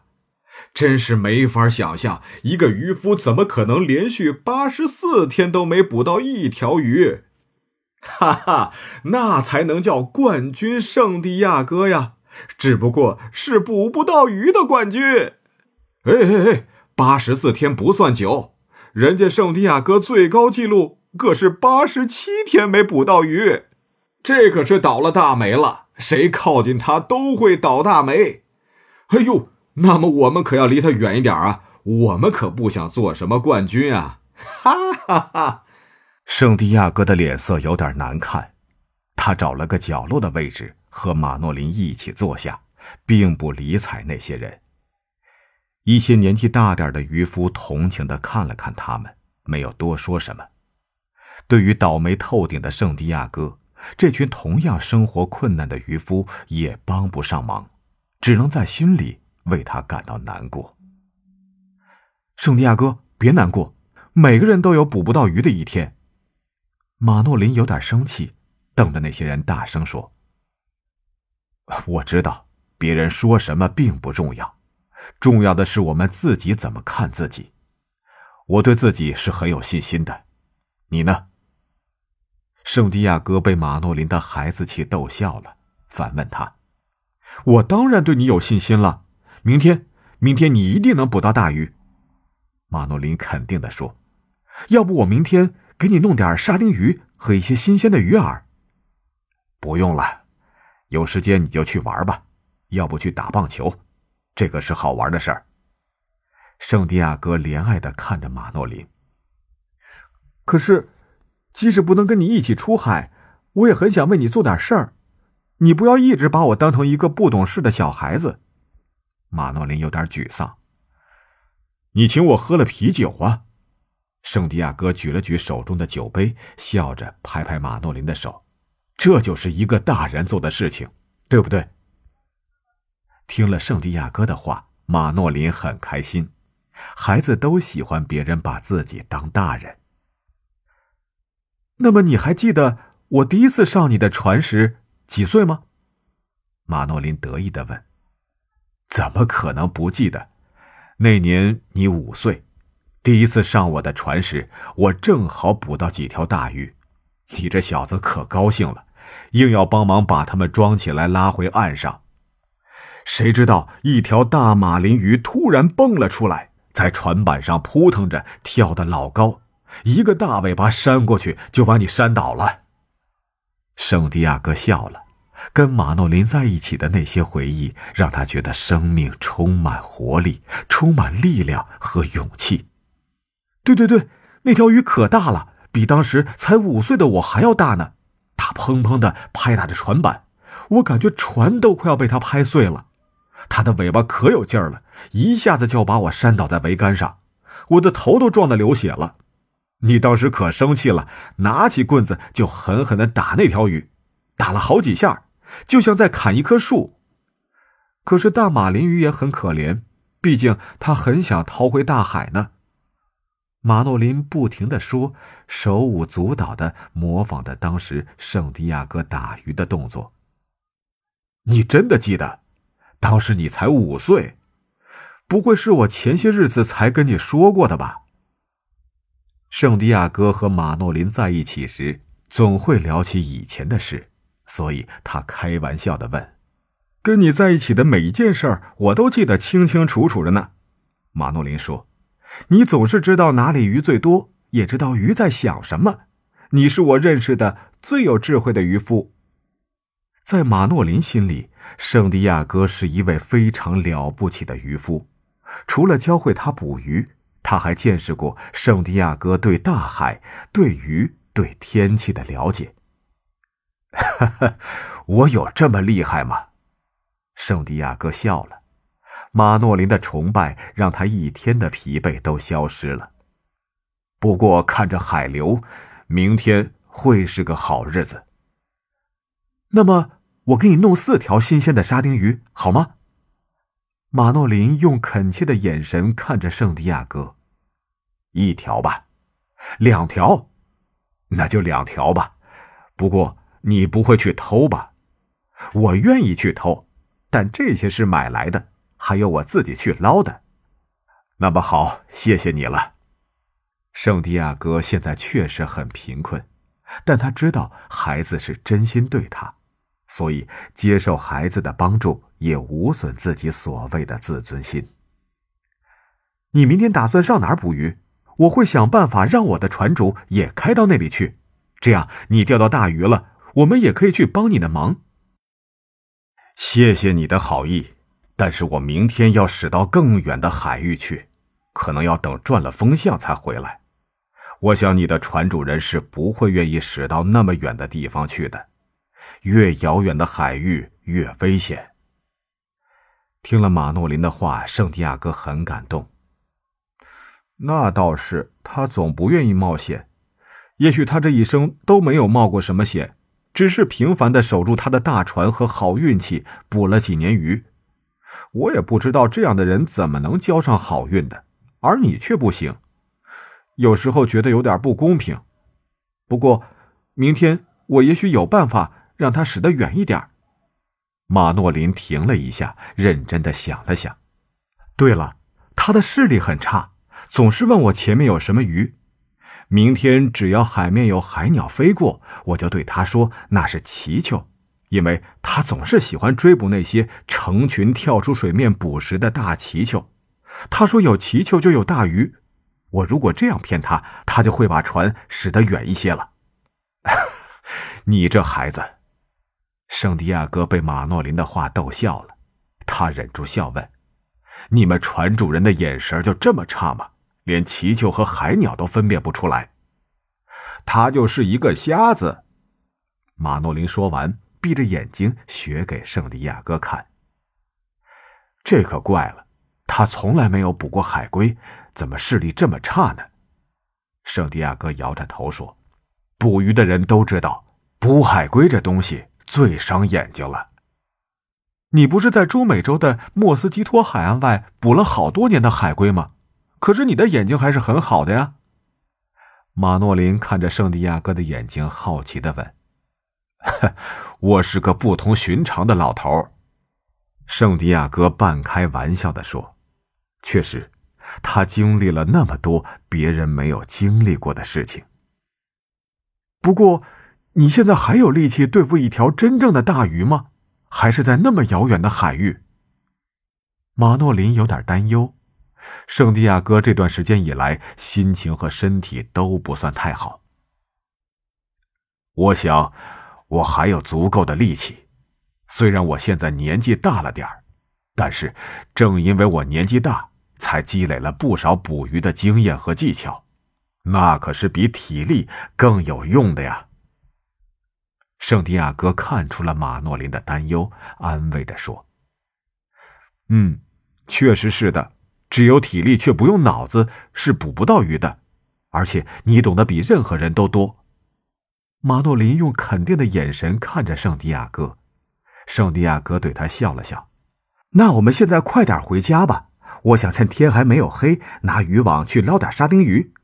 马诺林催促着。圣地亚哥和马诺林从露台饭店出来，就去船上拿工具。那是一只卷着旧帆的桅杆，装着吊索卷的木箱、鱼钩和带杆子的鱼叉。其实，圣地亚哥的那些工具根本就不值钱，也没有人会偷他的东西。但无论怎么说，把这些东西留在船上实在是不必要的引诱，而且这也是他仅剩的最贵重的物品了。马诺林明白这些工具对圣地亚哥的重要性，所以每天都会来帮他把工具拿回家。圣地亚哥扛着桅杆，马诺林拿着木箱和鱼叉，两人顺着大路。一起走回圣地亚哥居住的窝棚。好，感谢大家的收听，更多精彩内容，请关注公众号“莫爸读书”。我们下期再会。大家好，我是莫爸，欢迎收听莫爸读书。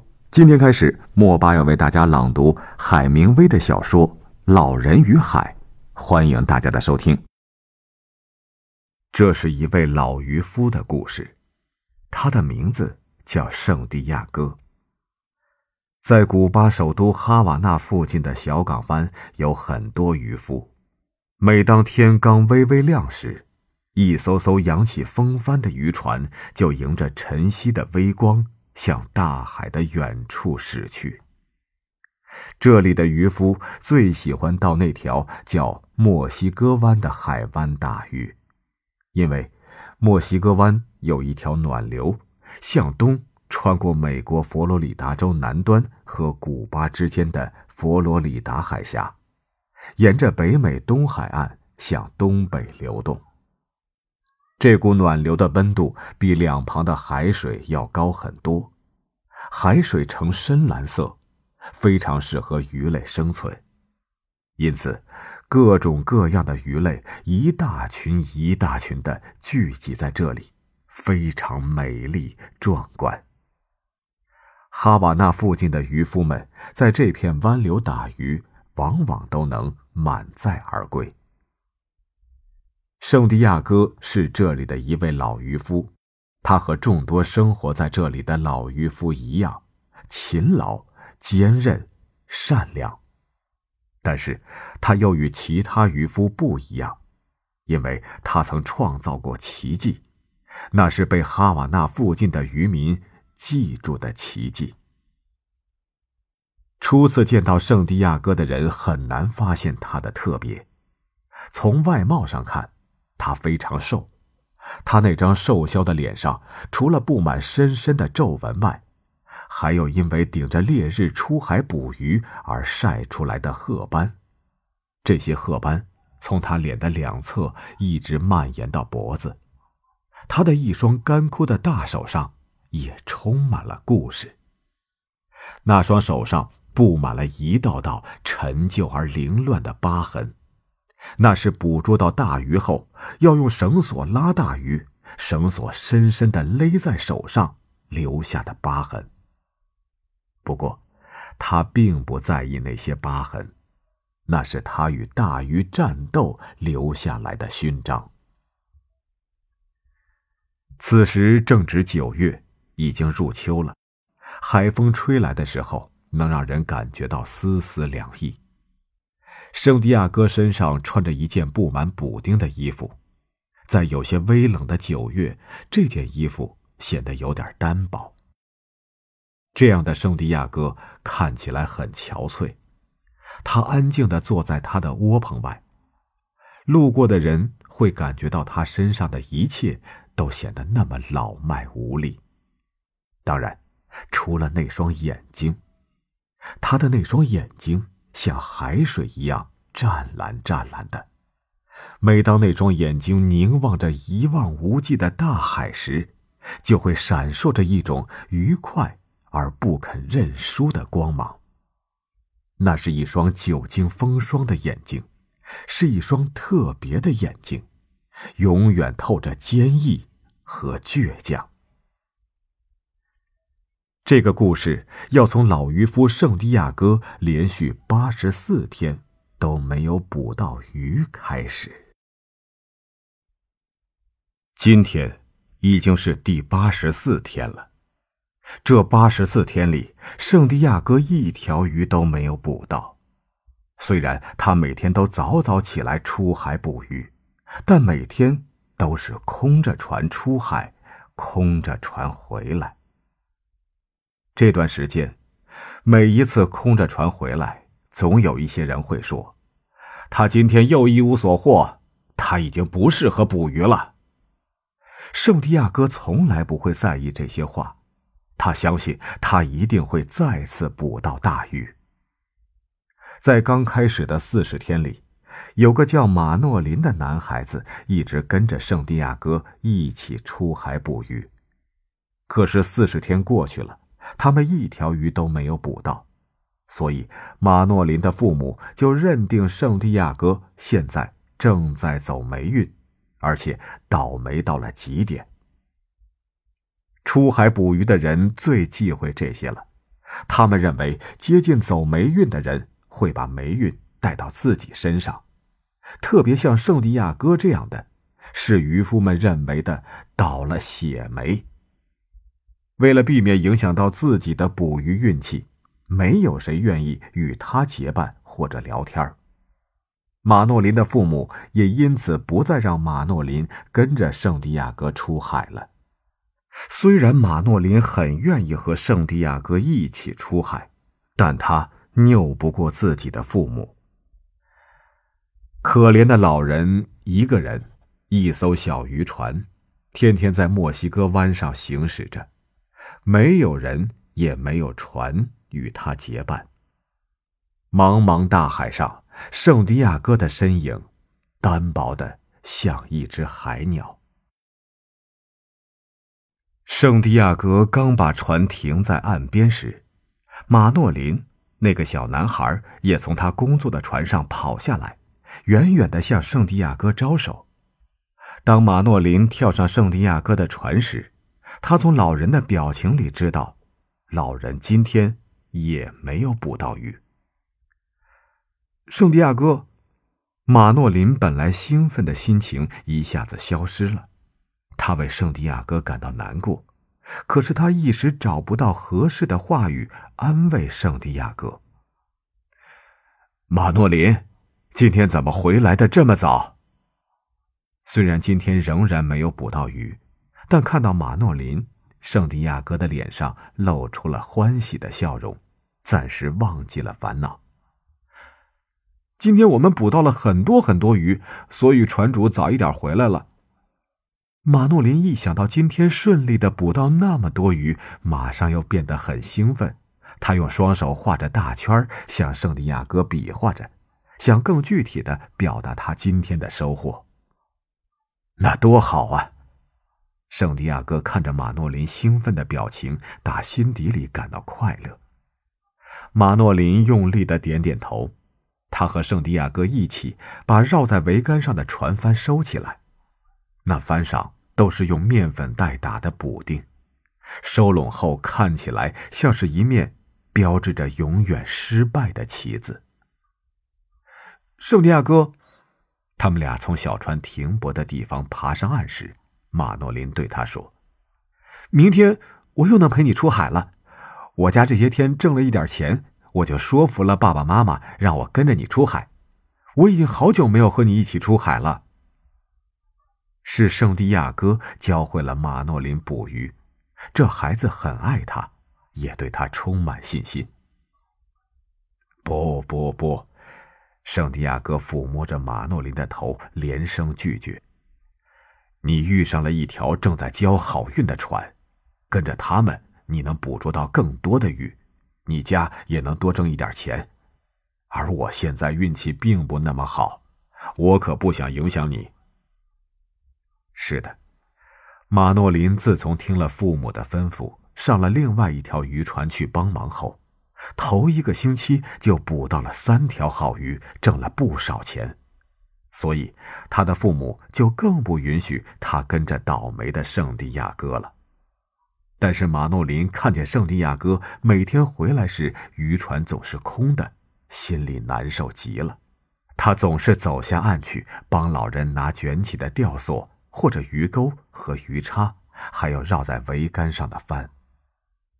不过你该记得，你有一回连续八十七天钓不到一条鱼。但是接下来的三个星期，我们每天都逮住了大鱼。马诺林提醒着圣地亚哥，也鼓励着他。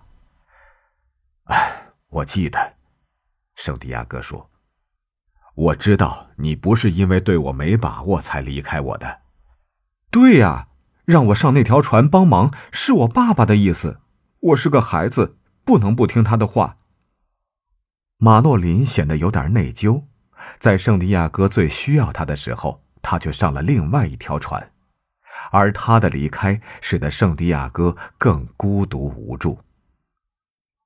圣地亚哥听了马诺林的话，拉起他的手，微笑着说：“孩子，你这样做是对的，父母都是为你好，他们还有我都希望你能获得更多的捕鱼经验。要不明天早上我们同时出海？”看谁能捕到大鱼。马诺林嘀咕着：“我对你有信心，只是我父母对你没多大信心而已。”哎，是啊，圣地亚哥轻叹一声，之后很肯定的对马诺林说：“只要我们自己有信心，在哪条船上都一样能捕到鱼，不是吗？”对，马诺林坚定的抬起头来说。我请你到露台饭店去喝杯啤酒，然后我们再一起回家。好的。圣地亚哥拍拍孩子的肩膀，像对一个大人一样说：“我们都是打鱼的人嘛。”圣地亚哥和马诺林边说边向离岸上不远的露台饭店走去。岸上是忙碌的人们，正把捕捉到的大马林鱼剖开，像摊开大纸片一样。排在木板上，然后把排好的大马林鱼抬到附近的收鱼站，让冷藏车把鱼运往首都的市场。而另一边，工人正把鲨鱼吊在加工专用的滑车上，除去肝脏，割掉鱼鳍，剥去外皮，把鱼肉切成一条一条的，再送到加工厂去腌制。空气中弥漫着一阵阵鱼腥味儿，但渔夫们却很爱这种味道，所以离岸上不远的露台饭店总会坐满打鱼归来的渔夫。渔夫们累了一整天，终于可以休息一下了，喝点小酒，吃点小菜，大声的谈话。当圣地亚哥走进露台饭店时，不少渔夫开始大声的取笑他，七嘴八舌的叫嚷着：“圣地亚哥，今天收获如何呀？捕到大鱼了吗？”大鱼在哪儿啊？我可是连条小鱼都没有看见一条啊！哎，今天是第几天了？好像是第八十四天了吧？真是没法想象，一个渔夫怎么可能连续八十四天都没捕到一条鱼？哈哈，那才能叫冠军圣地亚哥呀！只不过是捕不到鱼的冠军。哎哎哎，八十四天不算久，人家圣地亚哥最高纪录可是八十七天没捕到鱼，这可是倒了大霉了。谁靠近他都会倒大霉。哎呦，那么我们可要离他远一点啊！我们可不想做什么冠军啊！哈哈哈。圣地亚哥的脸色有点难看，他找了个角落的位置和马诺林一起坐下，并不理睬那些人。一些年纪大点的渔夫同情的看了看他们，没有多说什么。对于倒霉透顶的圣地亚哥，这群同样生活困难的渔夫也帮不上忙，只能在心里为他感到难过。圣地亚哥，别难过，每个人都有捕不到鱼的一天。马诺林有点生气，瞪着那些人大声说：“我知道，别人说什么并不重要，重要的是我们自己怎么看自己。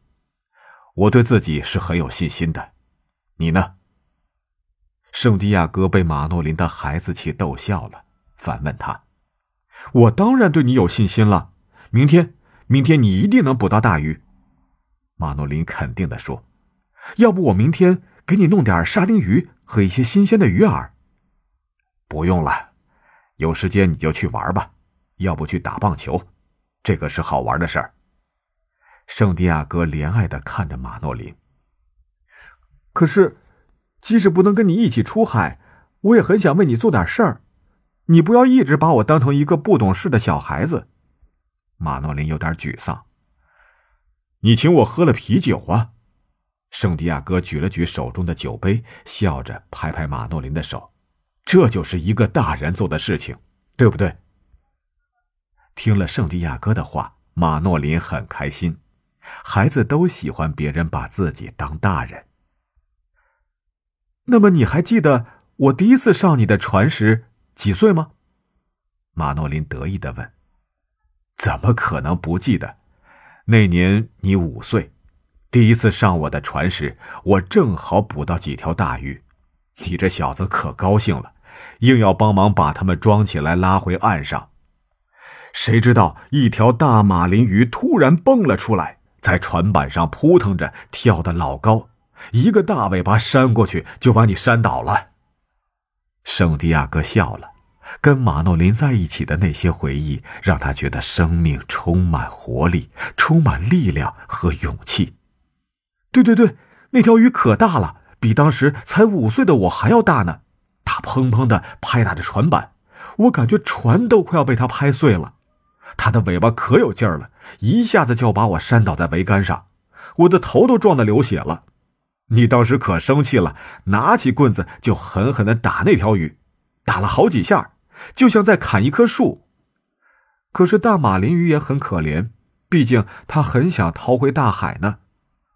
马诺林不停的说，手舞足蹈的模仿着当时圣地亚哥打鱼的动作。你真的记得，当时你才五岁，不会是我前些日子才跟你说过的吧？圣地亚哥和马诺林在一起时，总会聊起以前的事，所以他开玩笑的问：“跟你在一起的每一件事，我都记得清清楚楚的呢。”马诺林说。你总是知道哪里鱼最多，也知道鱼在想什么。你是我认识的最有智慧的渔夫。在马诺林心里，圣地亚哥是一位非常了不起的渔夫。除了教会他捕鱼，他还见识过圣地亚哥对大海、对鱼、对天气的了解。哈哈，我有这么厉害吗？圣地亚哥笑了。马诺林的崇拜让他一天的疲惫都消失了。不过看着海流，明天会是个好日子。那么我给你弄四条新鲜的沙丁鱼，好吗？马诺林用恳切的眼神看着圣地亚哥。一条吧，两条，那就两条吧。不过你不会去偷吧？我愿意去偷，但这些是买来的，还有我自己去捞的。那么好，谢谢你了。圣地亚哥现在确实很贫困，但他知道孩子是真心对他，所以接受孩子的帮助也无损自己所谓的自尊心。你明天打算上哪儿捕鱼？我会想办法让我的船主也开到那里去，这样你钓到大鱼了，我们也可以去帮你的忙。谢谢你的好意，但是我明天要驶到更远的海域去，可能要等转了风向才回来。我想你的船主人是不会愿意驶到那么远的地方去的，越遥远的海域越危险。听了马诺林的话，圣地亚哥很感动。那倒是，他总不愿意冒险。也许他这一生都没有冒过什么险。只是平凡的守住他的大船和好运气，捕了几年鱼。我也不知道这样的人怎么能交上好运的，而你却不行。有时候觉得有点不公平。不过，明天我也许有办法让他驶得远一点。马诺林停了一下，认真的想了想。对了，他的视力很差，总是问我前面有什么鱼。明天只要海面有海鸟飞过，我就对他说那是祈求，因为他总是喜欢追捕那些成群跳出水面捕食的大祈求。他说有祈求就有大鱼，我如果这样骗他，他就会把船驶得远一些了。你这孩子，圣地亚哥被马诺林的话逗笑了，他忍住笑问：“你们船主人的眼神就这么差吗？”连祈求和海鸟都分辨不出来，他就是一个瞎子。马诺林说完，闭着眼睛学给圣地亚哥看。这可怪了，他从来没有捕过海龟，怎么视力这么差呢？圣地亚哥摇着头说：“捕鱼的人都知道，捕海龟这东西最伤眼睛了。你不是在中美洲的莫斯基托海岸外捕了好多年的海龟吗？”可是你的眼睛还是很好的呀。马诺林看着圣地亚哥的眼睛，好奇的问：“呵 我是个不同寻常的老头。”圣地亚哥半开玩笑的说：“确实，他经历了那么多别人没有经历过的事情。不过，你现在还有力气对付一条真正的大鱼吗？还是在那么遥远的海域？”马诺林有点担忧。圣地亚哥这段时间以来，心情和身体都不算太好。我想，我还有足够的力气。虽然我现在年纪大了点儿，但是正因为我年纪大，才积累了不少捕鱼的经验和技巧，那可是比体力更有用的呀。圣地亚哥看出了马诺林的担忧，安慰着说：“嗯，确实是的。”只有体力却不用脑子是捕不到鱼的，而且你懂得比任何人都多。马诺林用肯定的眼神看着圣地亚哥，圣地亚哥对他笑了笑。那我们现在快点回家吧，我想趁天还没有黑，拿渔网去捞点沙丁鱼。马诺林催促着。圣地亚哥和马诺林从露台饭店出来，就去船上拿工具。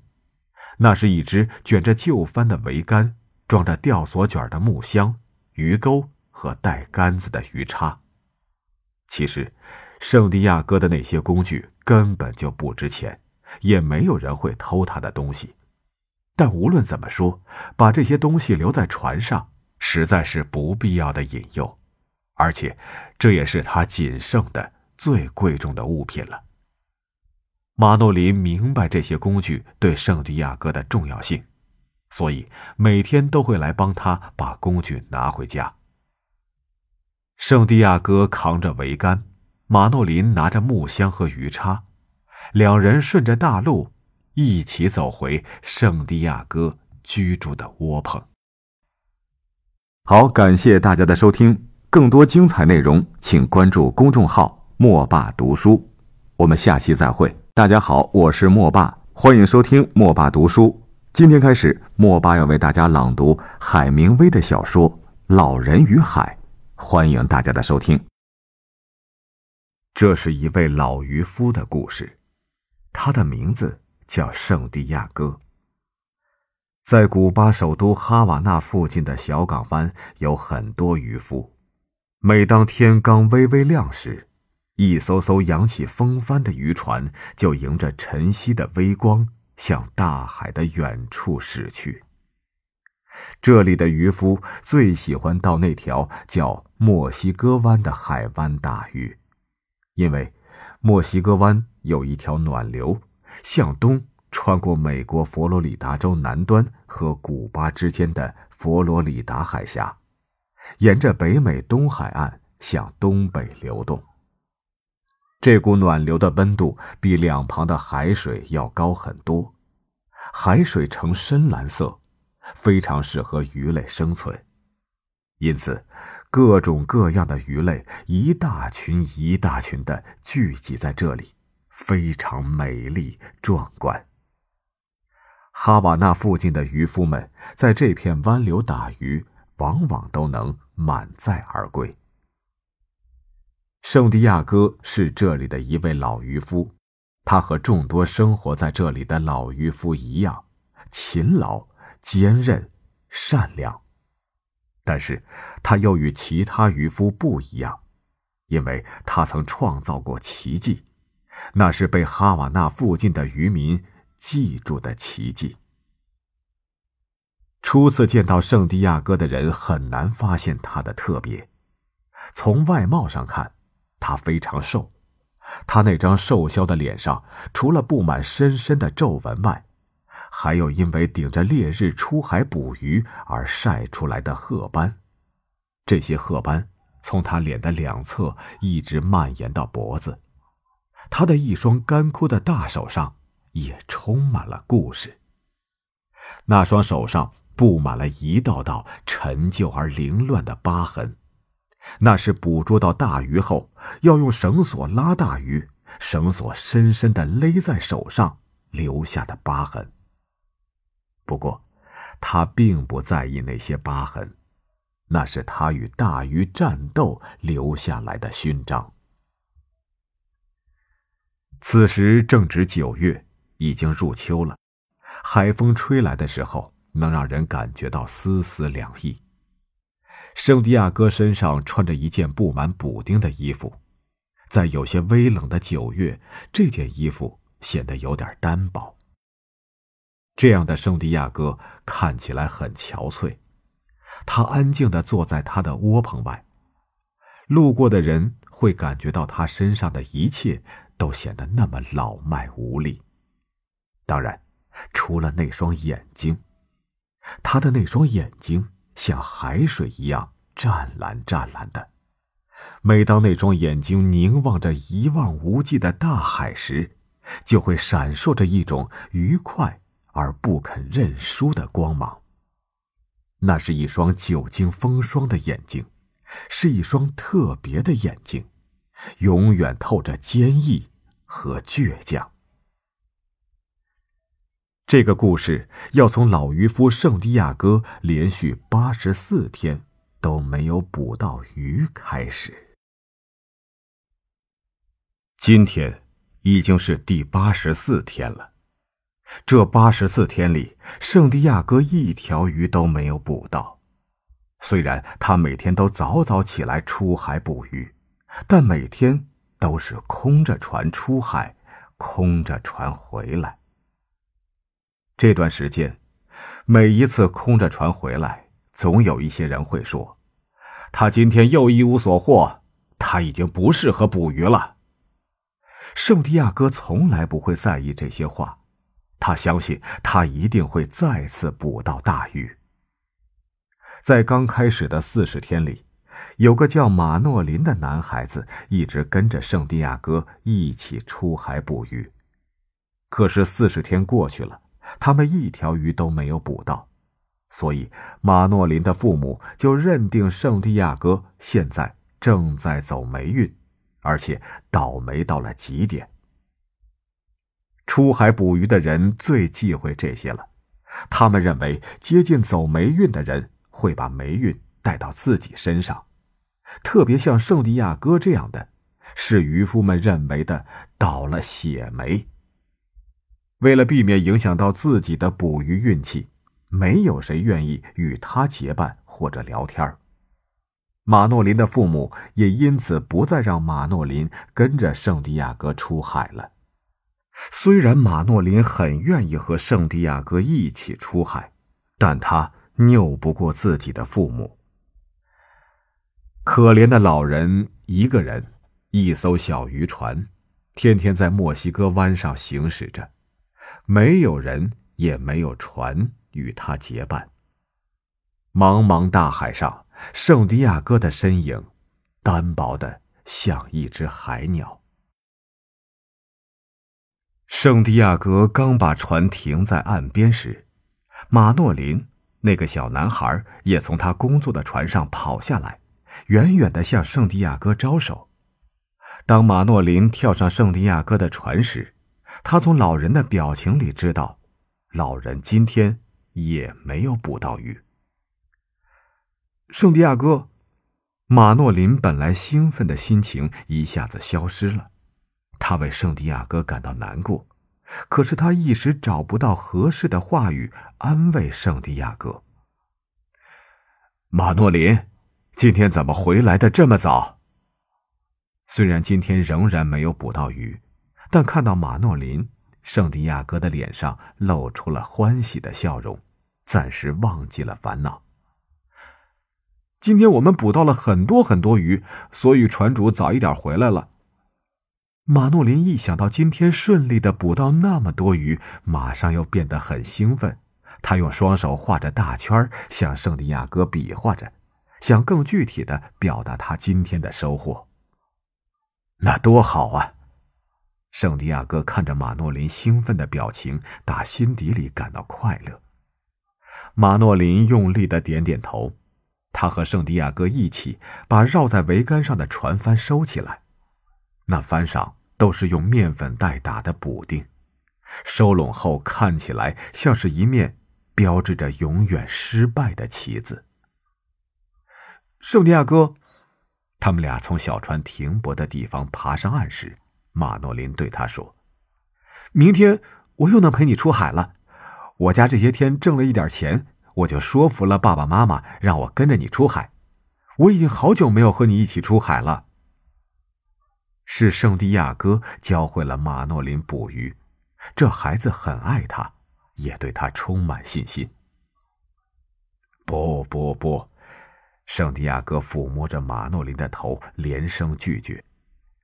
你遇上了一条正在交好运的船，跟着他们，你能捕捉到更多的鱼，你家也能多挣一点钱。而我现在运气并不那么好，我可不想影响你。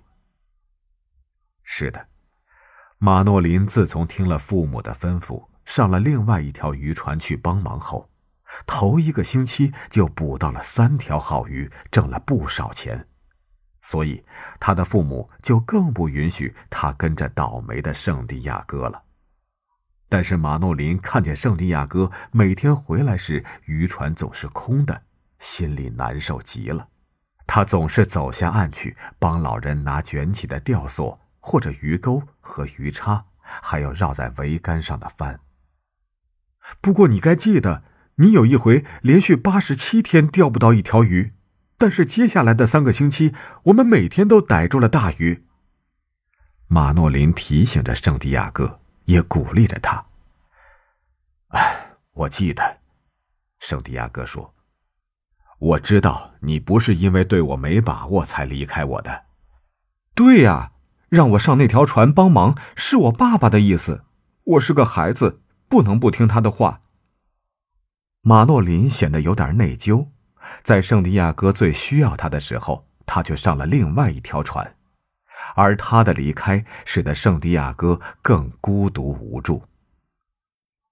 圣地亚哥听了马诺林的话，拉起他的手，微笑着说：“孩子，你这样做是对的，父母都是为你好，他们还有我都希望你能获得更多的捕鱼经验。”要不明天早上我们同时出海，看谁能捕到大鱼。马诺林嘀咕着：“我对你有信心，只是我父母对你没多大信心而已。哎，是啊，圣地亚哥轻叹一声，之后很肯定的对马诺林说：“只要我们自己有信心，在哪条船上都一样能捕到鱼，不是吗？”对，马诺林坚定的抬起头来说：“我请你到露台饭店去喝杯啤酒，然后我们再一起回家。”好的。圣地亚哥拍拍孩子的肩膀，像对一个大人一样说。我们都是打鱼的人嘛。圣地亚哥和马诺林边说边向离岸上不远的露台饭店走去。岸上是忙碌的人们，正把捕捉到的大马林鱼剖开，像摊开大纸片一样排在木板上，然后把排好的大马林鱼抬到附近的收鱼站，让冷藏车把鱼运往首都的市场。而另一边，工人正把鲨鱼吊在加工专用的滑车上，除去肝脏，割掉鱼鳍，剥去外皮，把鱼肉切成一条一条的，再送到加工厂去腌制。空气中弥漫着一阵阵鱼腥味儿，但渔夫们却很爱这种味道，所以离岸上不远的露台饭店总会坐满打鱼归来的渔夫。渔夫们累了一整天，终于可以休息一下了，喝点小酒，吃点小菜，大声的谈话。当圣地亚哥走进露台饭店时，不少渔夫开始大声的取笑他，七嘴八舌的叫嚷着：“圣地亚哥，今天收获如何呀？捕到大鱼了吗？大鱼在哪儿啊？我可是连条小鱼都没有看见一条啊！”哎，今天是第几天了？好像是第八十四天了吧？真是没法想象，一个渔夫怎么可能连续八十四天都没捕到一条鱼？哈哈，那才能叫冠军圣地亚哥呀！只不过是捕不到鱼的冠军。哎哎哎，八十四天不算久，人家圣地亚哥最高纪录可是八十七天没捕到鱼。这可是倒了大霉了，谁靠近他都会倒大霉。哎呦，那么我们可要离他远一点啊！我们可不想做什么冠军啊！哈哈哈！圣地亚哥的脸色有点难看，他找了个角落的位置和马诺林一起坐下，并不理睬那些人。一些年纪大点的渔夫同情的看了看他们，没有多说什么。对于倒霉透顶的圣地亚哥。这群同样生活困难的渔夫也帮不上忙，只能在心里为他感到难过。圣地亚哥，别难过，每个人都有捕不到鱼的一天。马诺林有点生气，瞪着那些人大声说：“我知道，别人说什么并不重要，重要的是我们自己怎么看自己。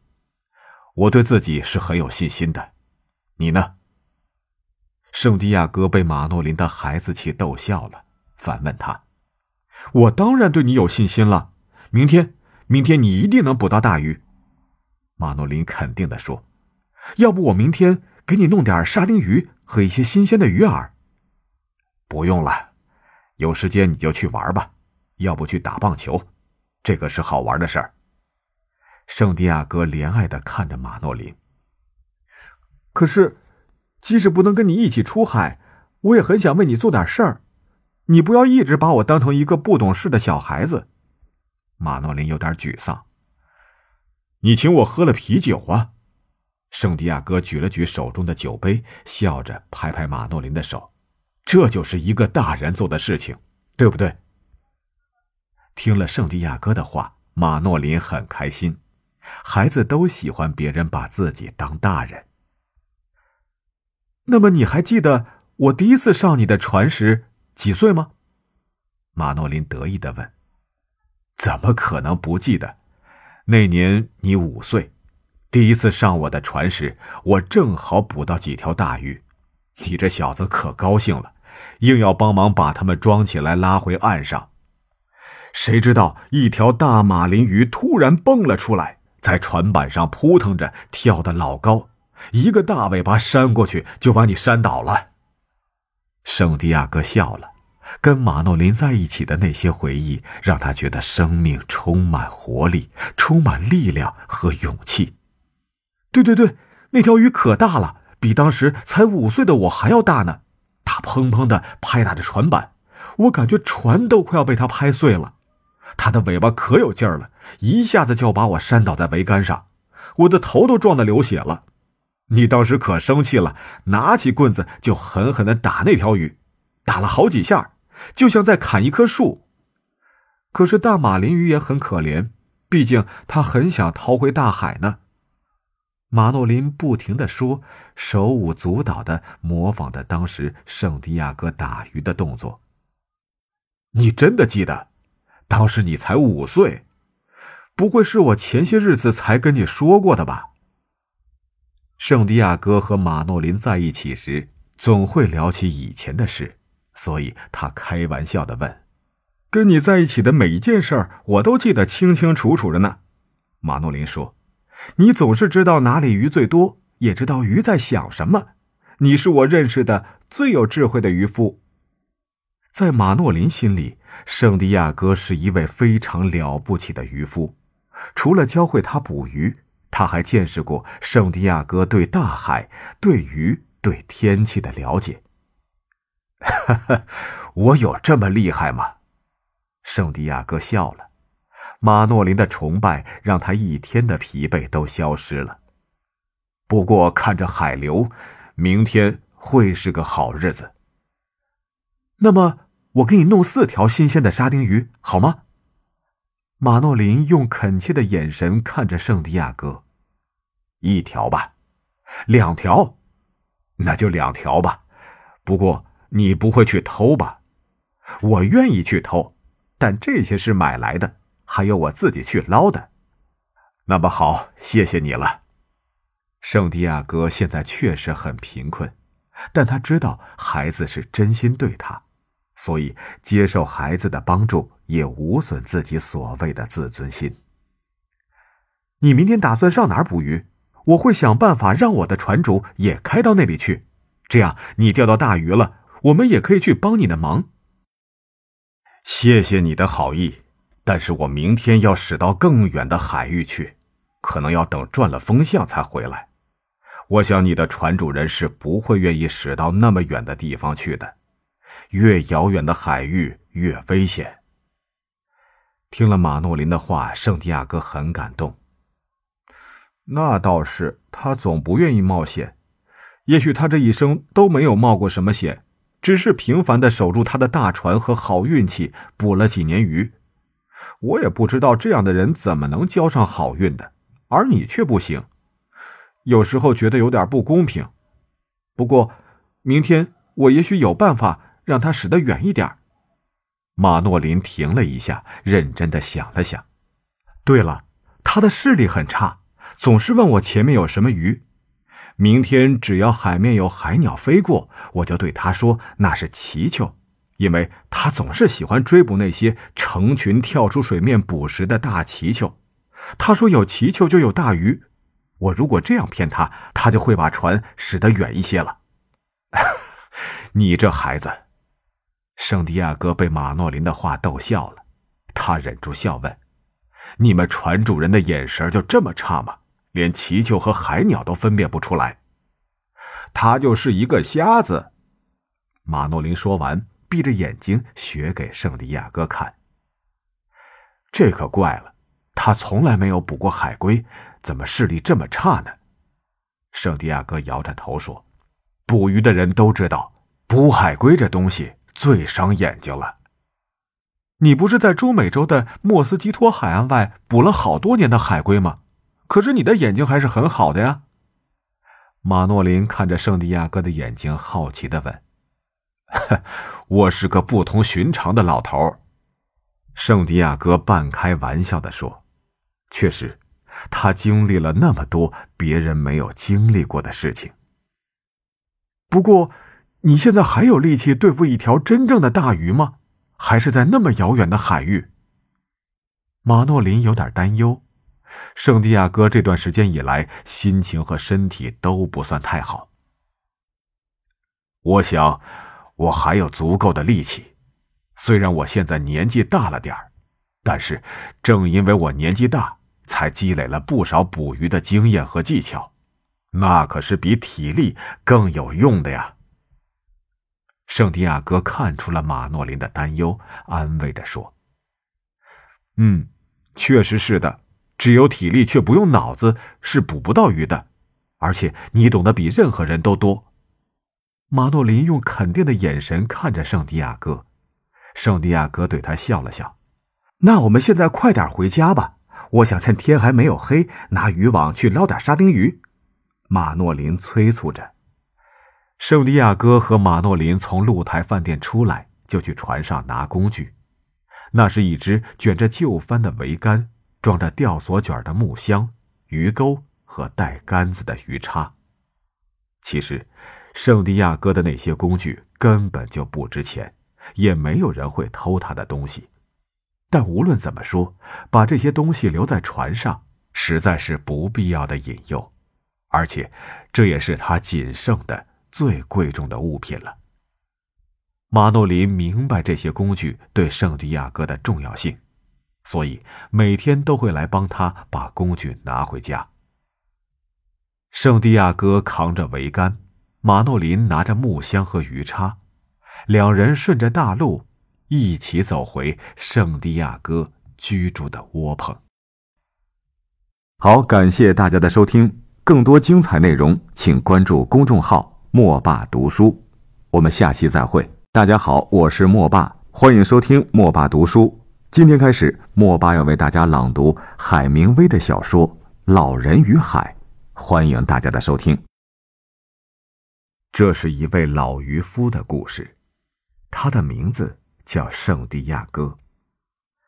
在古巴首都哈瓦那附近的小港湾，有很多渔夫。每当天刚微微亮时，一艘艘扬起风帆的渔船，就迎着晨曦的微光，向大海的远处驶去。这里的渔夫最喜欢到那条叫墨西哥湾的海湾打鱼，因为墨西哥湾有一条暖流，向东穿过美国佛罗里达州南端和古巴之间的佛罗里达海峡，沿着北美东海岸向东北流动。这股暖流的温度比两旁的海水要高很多，海水呈深蓝色，非常适合鱼类生存，因此，各种各样的鱼类一大群一大群的聚集在这里，非常美丽壮观。哈瓦那附近的渔夫们在这片湾流打鱼，往往都能满载而归。圣地亚哥是这里的一位老渔夫，他和众多生活在这里的老渔夫一样，勤劳、坚韧、善良。但是，他又与其他渔夫不一样，因为他曾创造过奇迹，那是被哈瓦那附近的渔民记住的奇迹。初次见到圣地亚哥的人很难发现他的特别，从外貌上看。他非常瘦，他那张瘦削的脸上，除了布满深深的皱纹外，还有因为顶着烈日出海捕鱼而晒出来的褐斑。这些褐斑从他脸的两侧一直蔓延到脖子。他的一双干枯的大手上也充满了故事。那双手上布满了一道道陈旧而凌乱的疤痕。那是捕捉到大鱼后，要用绳索拉大鱼，绳索深深的勒在手上留下的疤痕。不过，他并不在意那些疤痕，那是他与大鱼战斗留下来的勋章。此时正值九月，已经入秋了，海风吹来的时候，能让人感觉到丝丝凉意。圣地亚哥身上穿着一件布满补丁的衣服，在有些微冷的九月，这件衣服显得有点单薄。这样的圣地亚哥看起来很憔悴，他安静的坐在他的窝棚外。路过的人会感觉到他身上的一切都显得那么老迈无力。当然，除了那双眼睛，他的那双眼睛像海水一样湛蓝湛蓝的。每当那双眼睛凝望着一望无际的大海时，就会闪烁着一种愉快而不肯认输的光芒。那是一双久经风霜的眼睛，是一双特别的眼睛，永远透着坚毅和倔强。这个故事要从老渔夫圣地亚哥连续八十四天都没有捕到鱼开始。今天已经是第八十四天了。这八十四天里，圣地亚哥一条鱼都没有捕到。虽然他每天都早早起来出海捕鱼，但每天都是空着船出海，空着船回来。这段时间，每一次空着船回来，总有一些人会说：“他今天又一无所获，他已经不适合捕鱼了。”圣地亚哥从来不会在意这些话。他相信，他一定会再次捕到大鱼。在刚开始的四十天里，有个叫马诺林的男孩子一直跟着圣地亚哥一起出海捕鱼。可是四十天过去了，他们一条鱼都没有捕到，所以马诺林的父母就认定圣地亚哥现在正在走霉运，而且倒霉到了极点。出海捕鱼的人最忌讳这些了，他们认为接近走霉运的人会把霉运带到自己身上，特别像圣地亚哥这样的，是渔夫们认为的倒了血霉。为了避免影响到自己的捕鱼运气，没有谁愿意与他结伴或者聊天马诺林的父母也因此不再让马诺林跟着圣地亚哥出海了。虽然马诺林很愿意和圣地亚哥一起出海，但他拗不过自己的父母。可怜的老人一个人，一艘小渔船，天天在墨西哥湾上行驶着，没有人，也没有船与他结伴。茫茫大海上，圣地亚哥的身影，单薄的像一只海鸟。圣地亚哥刚把船停在岸边时，马诺林那个小男孩也从他工作的船上跑下来，远远的向圣地亚哥招手。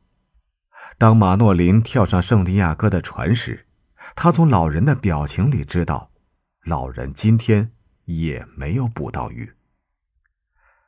圣地亚哥，马诺林本来兴奋的心情一下子消失了。他为圣地亚哥感到难过，可是他一时找不到合适的话语安慰圣地亚哥。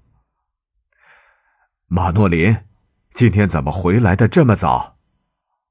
虽然今天仍然没有捕到鱼，但看到马诺林，圣地亚哥的脸上露出了欢喜的笑容，暂时忘记了烦恼。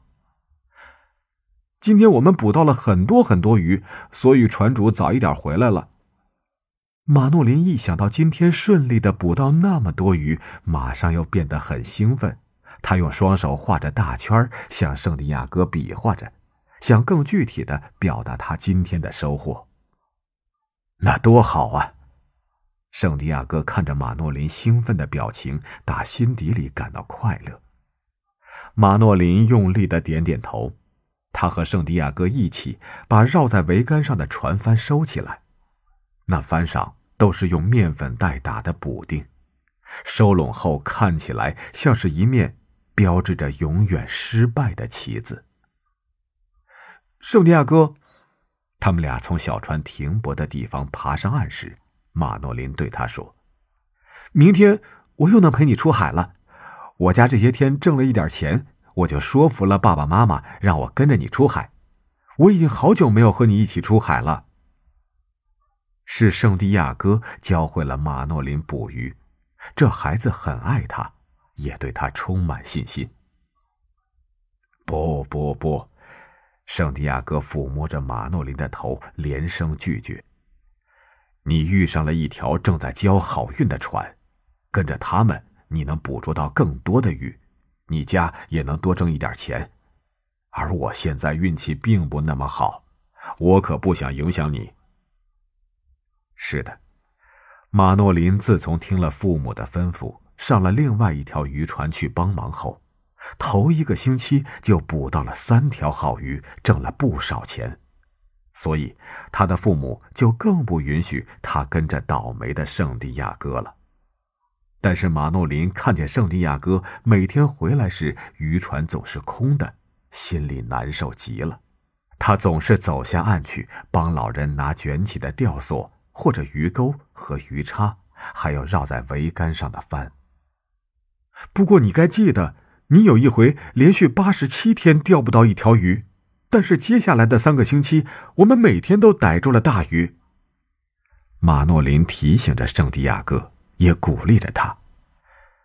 哎，我记得，圣地亚哥说：“我知道你不是因为对我没把握才离开我的。”对呀，让我上那条船帮忙是我爸爸的意思。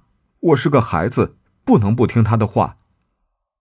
马诺林显得有点内疚，在圣地亚哥最需要他的时候，他却上了另外一条船，而他的离开使得圣地亚哥更孤独无助。圣地亚哥听了马诺林的话，拉起他的手，微笑着说：“孩子，你这样做是对的，父母都是为你好，他们还有我都希望你能获得更多的捕鱼经验。”要不明天早上我们同时出海，看谁能捕到大鱼。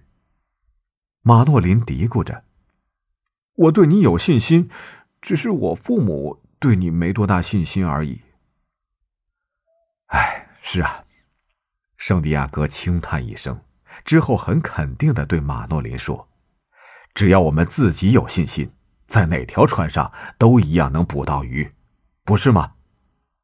对。马诺林坚定的抬起头来说：“我请你到露台饭店去喝杯啤酒，然后我们再一起回家。”好的。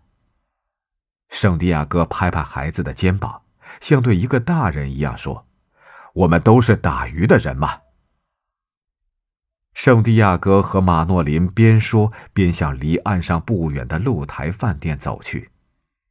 岸上是忙碌的人们。正把捕捉到的大马林鱼剖开，像摊开大纸片一样排在木板上，然后把排好的大马林鱼抬到附近的收鱼站，让冷藏车把鱼运往首都的市场。而另一边，工人正把鲨鱼吊在加工专用的滑车上，除去肝脏，割掉鱼鳍，剥去外皮。把鱼肉切成一条一条的，再送到加工厂去腌制。空气中弥漫着一阵阵鱼腥味儿，但渔夫们却很爱这种味道，所以离岸上不远的露台饭店总会坐满打鱼归来的渔夫。渔夫们累了一整天，终于可以休息一下了，喝点小酒，吃点小菜，大声的谈话。当圣地亚哥走进露台饭店时，不少渔夫开始大声的取笑他，七嘴八舌的叫嚷着：“圣地亚哥，今天收获如何呀？捕到大鱼了吗？大鱼在哪儿啊？我可是连条小鱼都没有看见一条啊！哎，今天是第几天了？好像是第八十四天了吧？”真是没法想象，一个渔夫怎么可能连续八十四天都没捕到一条鱼？哈哈，那才能叫冠军圣地亚哥呀！只不过是捕不到鱼的冠军。哎哎哎，八十四天不算久，人家圣地亚哥最高纪录可是八十七天没捕到鱼，这可是倒了大霉了。谁靠近他都会倒大霉。哎呦！那么我们可要离他远一点啊！我们可不想做什么冠军啊！哈哈哈！圣地亚哥的脸色有点难看，他找了个角落的位置和马诺林一起坐下，并不理睬那些人。一些年纪大点的渔夫同情的看了看他们，没有多说什么。对于倒霉透顶的圣地亚哥，这群同样生活困难的渔夫也帮不上忙，只能在心里为他感到难过。圣地亚哥，别难过，每个人都有捕不到鱼的一天。马诺林有点生气，瞪着那些人大声说：“我知道，别人说什么并不重要。”重要的是我们自己怎么看自己。我对自己是很有信心的，你呢？圣地亚哥被马诺林的孩子气逗笑了，反问他：“我当然对你有信心了。明天，明天你一定能捕到大鱼。”马诺林肯定的说：“要不我明天给你弄点沙丁鱼和一些新鲜的鱼饵。”不用了，有时间你就去玩吧，要不去打棒球。这个是好玩的事儿。圣地亚哥怜爱的看着马诺林。可是，即使不能跟你一起出海，我也很想为你做点事儿。你不要一直把我当成一个不懂事的小孩子。马诺林有点沮丧。你请我喝了啤酒啊？圣地亚哥举了举手中的酒杯，笑着拍拍马诺林的手。这就是一个大人做的事情，对不对？听了圣地亚哥的话，马诺林很开心。孩子都喜欢别人把自己当大人。那么你还记得我第一次上你的船时几岁吗？马诺林得意的问。怎么可能不记得？那年你五岁，第一次上我的船时，我正好捕到几条大鱼。你这小子可高兴了，硬要帮忙把它们装起来拉回岸上。谁知道一条大马林鱼突然蹦了出来，在船板上扑腾着，跳得老高，一个大尾巴扇过去就把你扇倒了。圣地亚哥笑了，跟马诺林在一起的那些回忆让他觉得生命充满活力，充满力量和勇气。对对对，那条鱼可大了，比当时才五岁的我还要大呢。它砰砰的拍打着船板，我感觉船都快要被它拍碎了。它的尾巴可有劲儿了，一下子就把我扇倒在桅杆上，我的头都撞得流血了。你当时可生气了，拿起棍子就狠狠的打那条鱼，打了好几下，就像在砍一棵树。可是大马林鱼也很可怜，毕竟它很想逃回大海呢。马诺林不停的说，手舞足蹈的模仿着当时圣地亚哥打鱼的动作。你真的记得？当时你才五岁，不会是我前些日子才跟你说过的吧？圣地亚哥和马诺林在一起时，总会聊起以前的事，所以他开玩笑的问：“跟你在一起的每一件事儿，我都记得清清楚楚的呢。”马诺林说：“你总是知道哪里鱼最多，也知道鱼在想什么。你是我认识的最有智慧的渔夫。”在马诺林心里。圣地亚哥是一位非常了不起的渔夫，除了教会他捕鱼，他还见识过圣地亚哥对大海、对鱼、对天气的了解。哈哈，我有这么厉害吗？圣地亚哥笑了。马诺林的崇拜让他一天的疲惫都消失了。不过看着海流，明天会是个好日子。那么。我给你弄四条新鲜的沙丁鱼，好吗？马诺林用恳切的眼神看着圣地亚哥。一条吧，两条，那就两条吧。不过你不会去偷吧？我愿意去偷，但这些是买来的，还有我自己去捞的。那么好，谢谢你了。圣地亚哥现在确实很贫困，但他知道孩子是真心对他。所以，接受孩子的帮助也无损自己所谓的自尊心。你明天打算上哪儿捕鱼？我会想办法让我的船主也开到那里去，这样你钓到大鱼了，我们也可以去帮你的忙。谢谢你的好意，但是我明天要驶到更远的海域去，可能要等转了风向才回来。我想你的船主人是不会愿意驶到那么远的地方去的。越遥远的海域越危险。听了马诺林的话，圣地亚哥很感动。那倒是，他总不愿意冒险。也许他这一生都没有冒过什么险，只是平凡的守住他的大船和好运气，捕了几年鱼。我也不知道这样的人怎么能交上好运的，而你却不行。有时候觉得有点不公平。不过，明天我也许有办法让他驶得远一点。马诺林停了一下，认真的想了想。对了，他的视力很差，总是问我前面有什么鱼。明天只要海面有海鸟飞过，我就对他说那是祈求，因为他总是喜欢追捕那些成群跳出水面捕食的大祈求。他说有祈求就有大鱼，我如果这样骗他，他就会把船驶得远一些了。你这孩子，圣地亚哥被马诺林的话逗笑了，他忍住笑问：“你们船主人的眼神就这么差吗？”连祈求和海鸟都分辨不出来，他就是一个瞎子。马诺林说完，闭着眼睛学给圣地亚哥看。这可怪了，他从来没有捕过海龟，怎么视力这么差呢？圣地亚哥摇着头说：“捕鱼的人都知道，捕海龟这东西最伤眼睛了。你不是在中美洲的莫斯基托海岸外捕了好多年的海龟吗？”可是你的眼睛还是很好的呀，马诺林看着圣地亚哥的眼睛，好奇的问：“呵我是个不同寻常的老头。”圣地亚哥半开玩笑的说：“确实，他经历了那么多别人没有经历过的事情。不过，你现在还有力气对付一条真正的大鱼吗？还是在那么遥远的海域？”马诺林有点担忧。圣地亚哥这段时间以来，心情和身体都不算太好。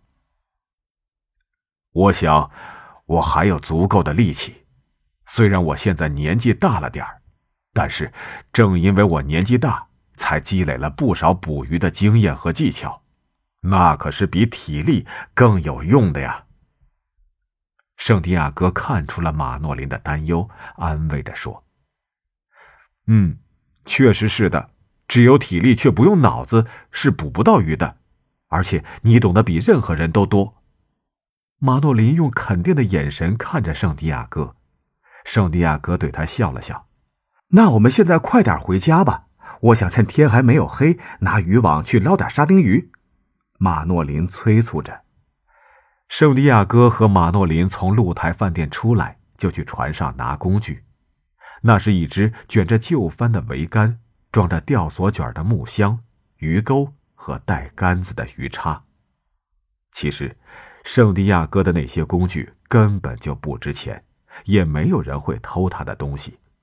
但无论怎么说，把这些东西留在船上，实在是不必要的引诱，而且，这也是他仅剩的最贵重的物品了。马诺林明白这些工具对圣地亚哥的重要性。所以每天都会来帮他把工具拿回家。圣地亚哥扛着桅杆，马诺林拿着木箱和鱼叉，两人顺着大路一起走回圣地亚哥居住的窝棚。好，感谢大家的收听，更多精彩内容请关注公众号“莫爸读书”，我们下期再会。大家好，我是莫爸，欢迎收听莫爸读书。今天开始，莫爸要为大家朗读海明威的小说《老人与海》，欢迎大家的收听。这是一位老渔夫的故事，他的名字叫圣地亚哥。在古巴首都哈瓦那附近的小港湾，有很多渔夫。每当天刚微微亮时，一艘艘扬起风帆的渔船就迎着晨曦的微光。向大海的远处驶去。这里的渔夫最喜欢到那条叫墨西哥湾的海湾打鱼，因为墨西哥湾有一条暖流，向东穿过美国佛罗里达州南端和古巴之间的佛罗里达海峡，沿着北美东海岸向东北流动。这股暖流的温度比两旁的海水要高很多，海水呈深蓝色，非常适合鱼类生存，因此，各种各样的鱼类一大群一大群的聚集在这里，非常美丽壮观。哈瓦那附近的渔夫们在这片湾流打鱼，往往都能满载而归。圣地亚哥是这里的一位老渔夫，他和众多生活在这里的老渔夫一样，勤劳、坚韧、善良。但是，他又与其他渔夫不一样，因为他曾创造过奇迹，那是被哈瓦那附近的渔民。记住的奇迹。初次见到圣地亚哥的人很难发现他的特别。从外貌上看，他非常瘦。他那张瘦削的脸上，除了布满深深的皱纹外，还有因为顶着烈日出海捕鱼而晒出来的褐斑。这些褐斑从他脸的两侧一直蔓延到脖子。他的一双干枯的大手上。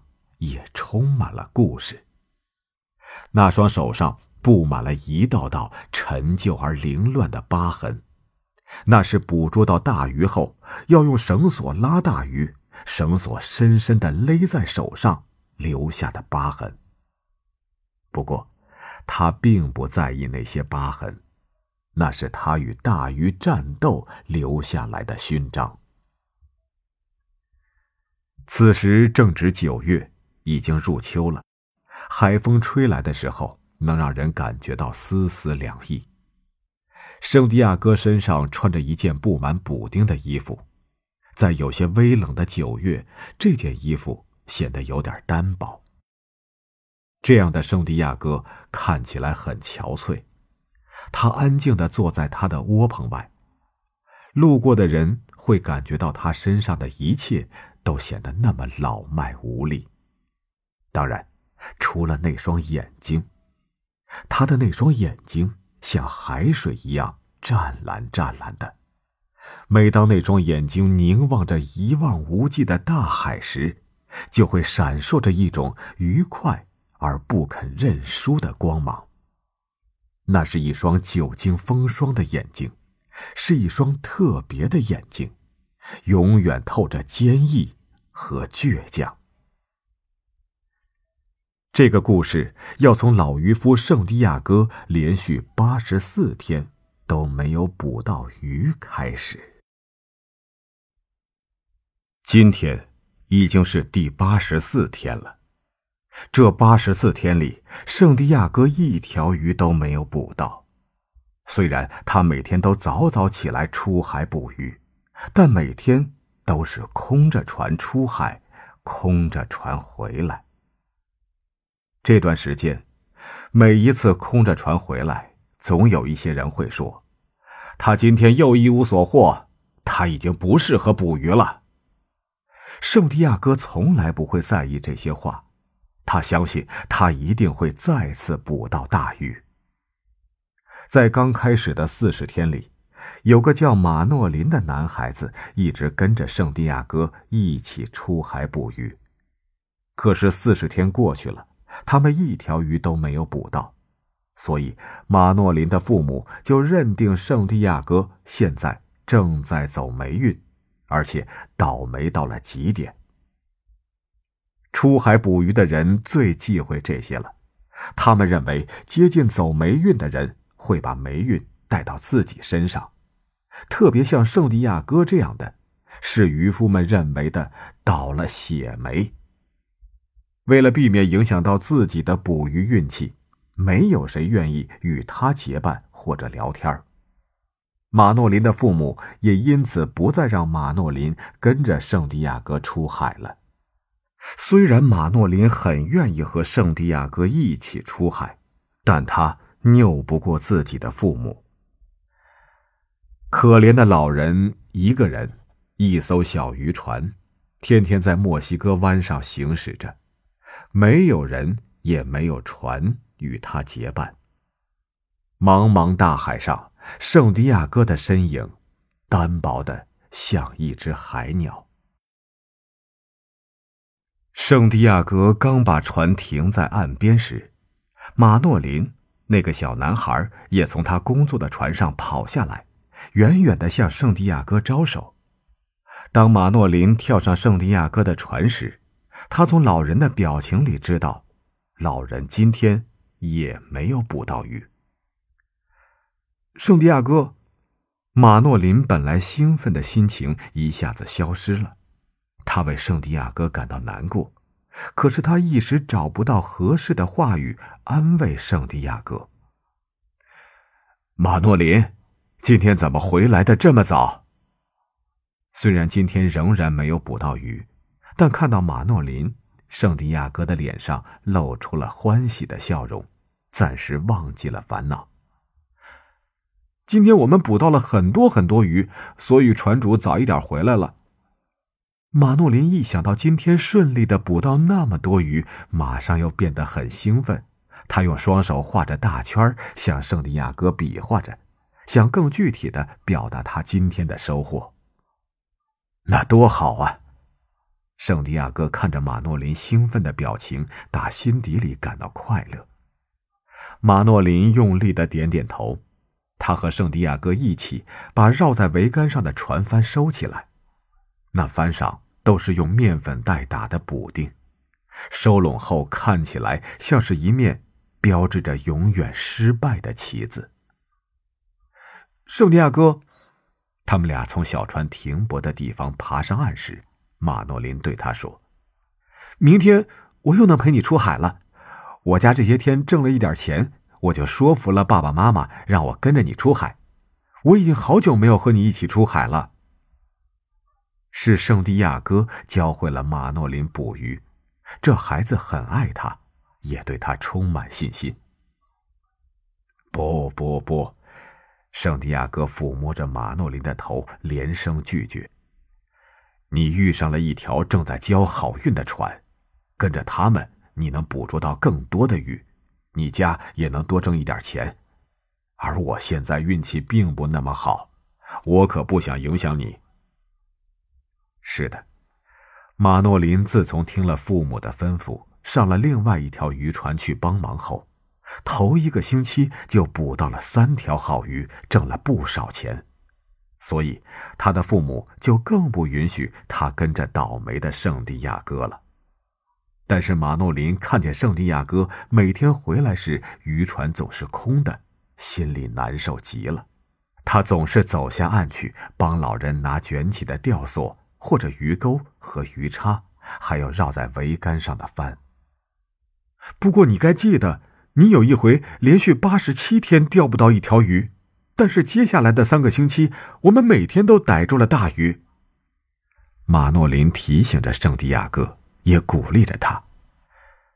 哎，我记得，圣地亚哥说：“我知道你不是因为对我没把握才离开我的。”对呀。让我上那条船帮忙，是我爸爸的意思。我是个孩子，不能不听他的话。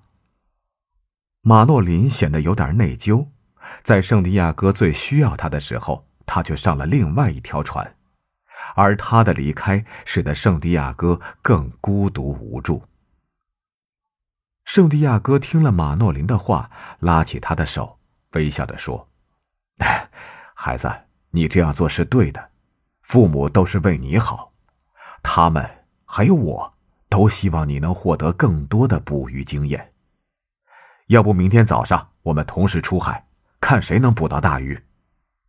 马诺林嘀咕着：“我对你有信心，只是我父母对你没多大信心而已。”哎，是啊，圣地亚哥轻叹一声，之后很肯定的对马诺林说。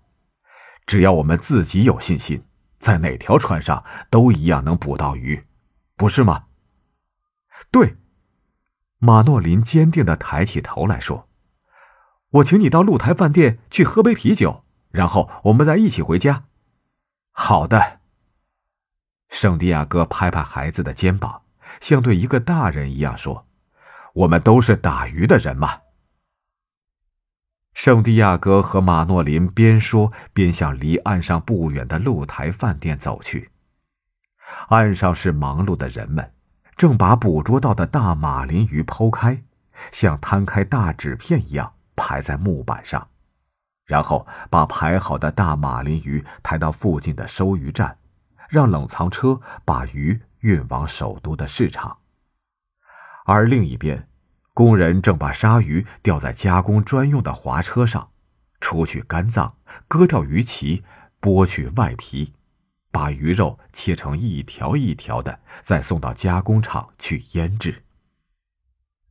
空气中弥漫着一阵阵鱼腥味儿，但渔夫们却很爱这种味道，所以离岸上不远的露台饭店总会坐满打鱼归来的渔夫。渔夫们累了一整天，终于可以休息一下了，喝点小酒，吃点小菜，大声的谈话。当圣地亚哥走进露台饭店时，不少渔夫开始大声的取笑他，七嘴八舌的叫嚷着：“圣地亚哥，今天收获如何呀？捕到大鱼了吗？大鱼在哪儿啊？我可是连条小鱼都没有看见一条啊！哎，今天是第几天了？好像是第八十四天了吧？”真是没法想象，一个渔夫怎么可能连续八十四天都没捕到一条鱼？哈哈，那才能叫冠军圣地亚哥呀！只不过是捕不到鱼的冠军。哎哎哎，八十四天不算久，人家圣地亚哥最高纪录可是八十七天没捕到鱼，这可是倒了大霉了。谁靠近他都会倒大霉。哎呦！那么我们可要离他远一点啊！我们可不想做什么冠军啊！哈哈哈！圣地亚哥的脸色有点难看，他找了个角落的位置和马诺林一起坐下，并不理睬那些人。一些年纪大点的渔夫同情的看了看他们，没有多说什么。对于倒霉透顶的圣地亚哥，这群同样生活困难的渔夫也帮不上忙，只能在心里。为他感到难过，圣地亚哥，别难过，每个人都有捕不到鱼的一天。马诺林有点生气，瞪着那些人大声说：“我知道，别人说什么并不重要，重要的是我们自己怎么看自己。我对自己是很有信心的，你呢？”圣地亚哥被马诺林的孩子气逗笑了，反问他：“我当然对你有信心了。”明天，明天你一定能捕到大鱼。”马诺林肯定的说，“要不我明天给你弄点沙丁鱼和一些新鲜的鱼饵。”“不用了，有时间你就去玩吧，要不去打棒球，这个是好玩的事儿。”圣地亚哥怜爱的看着马诺林。可是，即使不能跟你一起出海，我也很想为你做点事儿。你不要一直把我当成一个不懂事的小孩子。马诺林有点沮丧。你请我喝了啤酒啊？圣地亚哥举了举手中的酒杯，笑着拍拍马诺林的手。这就是一个大人做的事情，对不对？听了圣地亚哥的话，马诺林很开心。孩子都喜欢别人把自己当大人。那么你还记得我第一次上你的船时几岁吗？马诺林得意的问。怎么可能不记得？那年你五岁，第一次上我的船时，我正好捕到几条大鱼。你这小子可高兴了，硬要帮忙把它们装起来拉回岸上。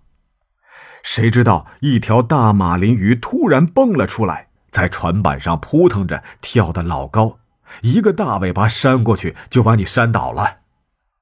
圣地亚哥笑了。跟马诺林在一起的那些回忆，让他觉得生命充满活力，充满力量和勇气。对对对，那条鱼可大了，比当时才五岁的我还要大呢。它砰砰的拍打着船板，我感觉船都快要被它拍碎了。它的尾巴可有劲儿了，一下子就把我扇倒在桅杆上，我的头都撞得流血了。你当时可生气了，拿起棍子就狠狠的打那条鱼，打了好几下。就像在砍一棵树，可是大马林鱼也很可怜，毕竟它很想逃回大海呢。马诺林不停的说，手舞足蹈的模仿着当时圣地亚哥打鱼的动作。你真的记得？当时你才五岁，不会是我前些日子才跟你说过的吧？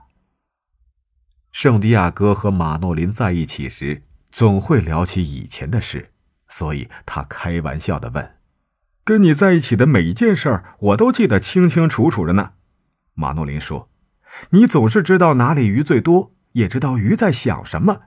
你是我认识的最有智慧的渔夫。”在马诺林心里，圣地亚哥是一位非常了不起的渔夫。除了教会他捕鱼，他还见识过圣地亚哥对大海、对鱼、对天气的了解。哈哈，我有这么厉害吗？圣地亚哥笑了。马诺林的崇拜让他一天的疲惫都消失了。不过看着海流，明天会是个好日子。那么，我给你弄四条新鲜的沙丁鱼，好吗？马诺林用恳切的眼神看着圣地亚哥。一条吧，两条，那就两条吧。不过你不会去偷吧？我愿意去偷，但这些是买来的，还有我自己去捞的。那么好，谢谢你了。圣地亚哥现在确实很贫困，但他知道孩子是真心对他。所以，接受孩子的帮助也无损自己所谓的自尊心。你明天打算上哪儿捕鱼？我会想办法让我的船主也开到那里去，这样你钓到大鱼了，我们也可以去帮你的忙。谢谢你的好意，但是我明天要驶到更远的海域去，可能要等转了风向才回来。我想你的船主人是不会愿意驶到那么远的地方去的。越遥远的海域越危险。听了马诺林的话，圣地亚哥很感动。那倒是，他总不愿意冒险。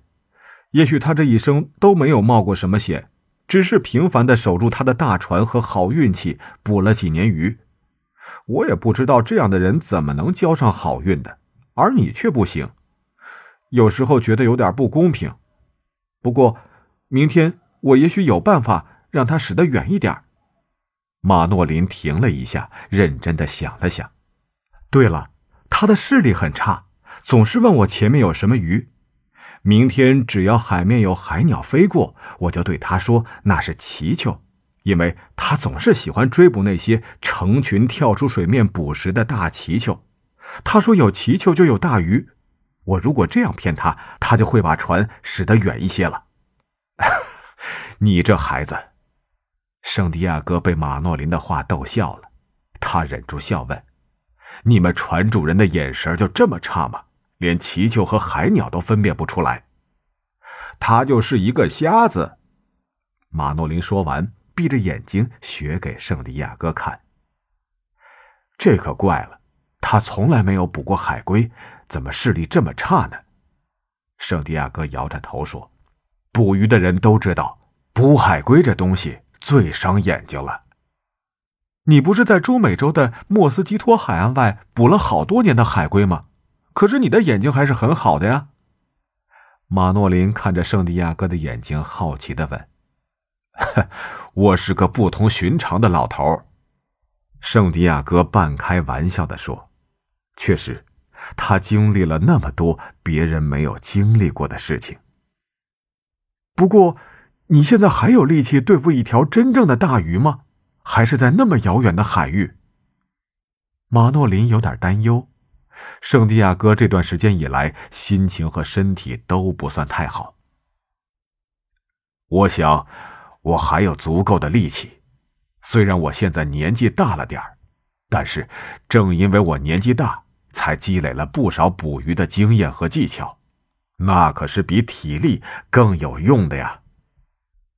圣地亚哥看出了马诺林的担忧，安慰着说：“嗯，确实是的，只有体力却不用脑子是捕不到鱼的，而且你懂得比任何人都多。”马诺林用肯定的眼神看着圣地亚哥，圣地亚哥对他笑了笑：“那我们现在快点回家吧，我想趁天还没有黑，拿渔网去捞点沙丁鱼。”马诺林催促着。圣地亚哥和马诺林从露台饭店出来，就去船上拿工具，那是一只卷着旧帆的桅杆，装着吊索卷的木箱、鱼钩和带杆子的鱼叉。其实，圣地亚哥的那些工具根本就不值钱，也没有人会偷他的东西。但无论怎么说，把这些东西留在船上，实在是不必要的引诱，而且，这也是他仅剩的最贵重的物品了。马诺林明白这些工具对圣地亚哥的重要性，所以每天都会来帮他把工具拿回家。圣地亚哥扛着桅杆，马诺林拿着木箱和鱼叉，两人顺着大路一起走回圣地亚哥居住的窝棚。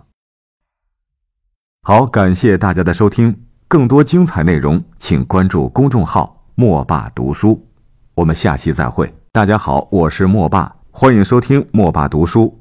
今天开始，莫爸要为大家朗读海明威的小说《老人与海》，欢迎大家的收听。这是一位老渔夫的故事，他的名字叫圣地亚哥。在古巴首都哈瓦那附近的小港湾，有很多渔夫。每当天刚微微亮时，一艘艘扬起风帆的渔船，就迎着晨曦的微光，向大海的远处驶去。这里的渔夫最喜欢到那条叫墨西哥湾的海湾打鱼，因为墨西哥湾有一条暖流，向东穿过美国佛罗里达州南端和古巴之间的佛罗里达海峡，沿着北美东海岸向东北流动。这股暖流的温度比两旁的海水要高很多，海水呈深蓝色，非常适合鱼类生存，因此，各种各样的鱼类一大群一大群的聚集在这里，非常美丽壮观。哈瓦那附近的渔夫们在这片湾流打鱼，往往都能满载而归。圣地亚哥是这里的一位老渔夫，他和众多生活在这里的老渔夫一样，勤劳、坚韧、善良。但是，他又与其他渔夫不一样，因为他曾创造过奇迹，那是被哈瓦那附近的渔民记住的奇迹。初次见到圣地亚哥的人很难发现他的特别，从外貌上看。他非常瘦，他那张瘦削的脸上，除了布满深深的皱纹外，还有因为顶着烈日出海捕鱼而晒出来的褐斑。这些褐斑从他脸的两侧一直蔓延到脖子。他的一双干枯的大手上也充满了故事。那双手上布满了一道道陈旧而凌乱的疤痕。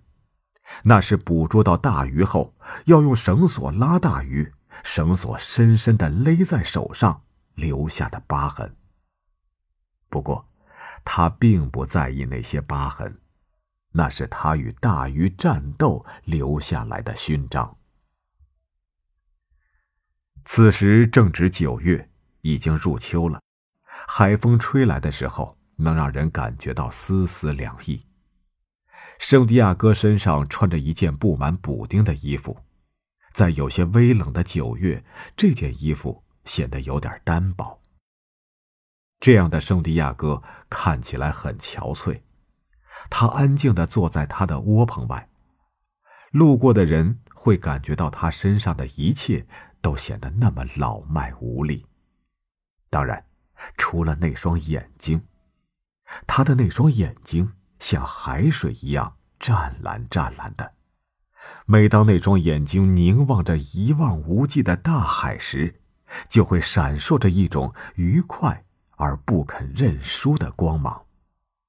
那是一双久经风霜的眼睛，是一双特别的眼睛，永远透着坚毅和倔强。这个故事要从老渔夫圣地亚哥连续八十四天都没有捕到鱼开始。今天已经是第八十四天了，这八十四天里，圣地亚哥一条鱼都没有捕到。虽然他每天都早早起来出海捕鱼，但每天都是空着船出海，空着船回来。这段时间，每一次空着船回来，总有一些人会说：“他今天又一无所获，他已经不适合捕鱼了。”圣地亚哥从来不会在意这些话，他相信他一定会再次捕到大鱼。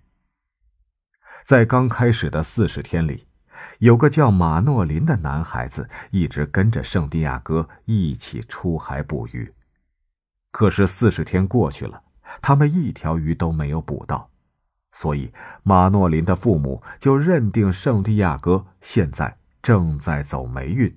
而且倒霉到了极点。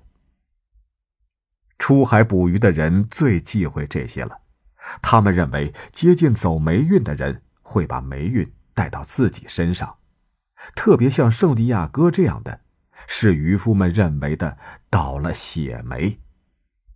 为了避免影响到自己的捕鱼运气，没有谁愿意与他结伴或者聊天儿。马诺林的父母也因此不再让马诺林跟着圣地亚哥出海了。虽然马诺林很愿意和圣地亚哥一起出海，但他拗不过自己的父母。可怜的老人一个人，一艘小渔船，天天在墨西哥湾上行驶着，没有人也没有船与他结伴。茫茫大海上。圣地亚哥的身影，单薄的像一只海鸟。圣地亚哥刚把船停在岸边时，马诺林那个小男孩也从他工作的船上跑下来，远远的向圣地亚哥招手。当马诺林跳上圣地亚哥的船时，他从老人的表情里知道，老人今天也没有捕到鱼。圣地亚哥，马诺林本来兴奋的心情一下子消失了，他为圣地亚哥感到难过，可是他一时找不到合适的话语安慰圣地亚哥。马诺林，今天怎么回来的这么早？虽然今天仍然没有捕到鱼，但看到马诺林，圣地亚哥的脸上露出了欢喜的笑容，暂时忘记了烦恼。今天我们捕到了很多很多鱼，所以船主早一点回来了。马诺林一想到今天顺利的捕到那么多鱼，马上又变得很兴奋。他用双手画着大圈，向圣地亚哥比划着，想更具体的表达他今天的收获。那多好啊！圣地亚哥看着马诺林兴奋的表情，打心底里感到快乐。马诺林用力的点点头。他和圣地亚哥一起把绕在桅杆上的船帆收起来，那帆上都是用面粉袋打的补丁，收拢后看起来像是一面标志着永远失败的旗子。圣地亚哥，他们俩从小船停泊的地方爬上岸时，马诺林对他说：“明天我又能陪你出海了，我家这些天挣了一点钱。”我就说服了爸爸妈妈，让我跟着你出海。我已经好久没有和你一起出海了。是圣地亚哥教会了马诺林捕鱼，这孩子很爱他，也对他充满信心。不不不，圣地亚哥抚摸着马诺林的头，连声拒绝。你遇上了一条正在交好运的船，跟着他们，你能捕捉到更多的鱼。你家也能多挣一点钱，而我现在运气并不那么好，我可不想影响你。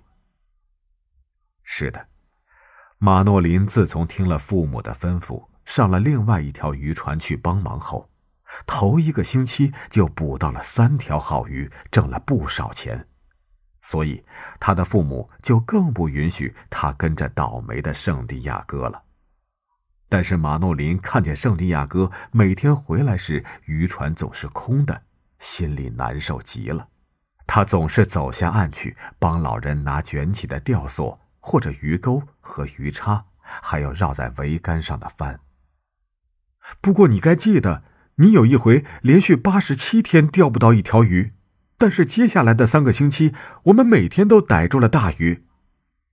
马诺林提醒着圣地亚哥，也鼓励着他。哎，我记得，圣地亚哥说：“我知道你不是因为对我没把握才离开我的。”对呀，让我上那条船帮忙是我爸爸的意思。我是个孩子，不能不听他的话。马诺林显得有点内疚，在圣地亚哥最需要他的时候，他却上了另外一条船，而他的离开使得圣地亚哥更孤独无助。圣地亚哥听了马诺林的话，拉起他的手，微笑着说：“孩子，你这样做是对的，父母都是为你好，他们还有我。”都希望你能获得更多的捕鱼经验。要不明天早上我们同时出海，看谁能捕到大鱼。马诺林嘀咕着：“我对你有信心，只是我父母对你没多大信心而已。”哎，是啊，圣地亚哥轻叹一声，之后很肯定的对马诺林说：“只要我们自己有信心，在哪条船上都一样能捕到鱼。”不是吗？对，马诺林坚定的抬起头来说：“我请你到露台饭店去喝杯啤酒，然后我们再一起回家。”好的。圣地亚哥拍拍孩子的肩膀，像对一个大人一样说：“我们都是打鱼的人嘛。”圣地亚哥和马诺林边说边向离岸上不远的露台饭店走去。岸上是忙碌的人们，正把捕捉到的大马林鱼剖开，像摊开大纸片一样排在木板上，然后把排好的大马林鱼抬到附近的收鱼站，让冷藏车把鱼运往首都的市场。而另一边，工人正把鲨鱼吊在加工专用的滑车上，除去肝脏，割掉鱼鳍，剥去外皮。把鱼肉切成一条一条的，再送到加工厂去腌制。空气中弥漫着一阵阵鱼腥味儿，但渔夫们却很爱这种味道，所以离岸上不远的露台饭店总会坐满打鱼归来的渔夫。渔夫们累了一整天，终于可以休息一下了，喝点小酒，吃点小菜，大声的谈话。当圣地亚哥走进露台饭店时，不少渔夫开始大声的取笑他，七嘴八舌的叫嚷着：“圣地亚哥，今天收获如何呀？捕到大鱼了吗？大鱼在哪儿啊？我可是连条小鱼都没有看见一条啊！哎，今天是第几天了？好像是第八十四天了吧？”真是没法想象，一个渔夫怎么可能连续八十四天都没捕到一条鱼？哈哈，那才能叫冠军圣地亚哥呀！只不过是捕不到鱼的冠军。哎哎哎，八十四天不算久，人家圣地亚哥最高纪录可是八十七天没捕到鱼，这可是倒了大霉了。谁靠近他都会倒大霉。哎呦！那么我们可要离他远一点啊！我们可不想做什么冠军啊！哈哈哈！圣地亚哥的脸色有点难看，他找了个角落的位置和马诺林一起坐下，并不理睬那些人。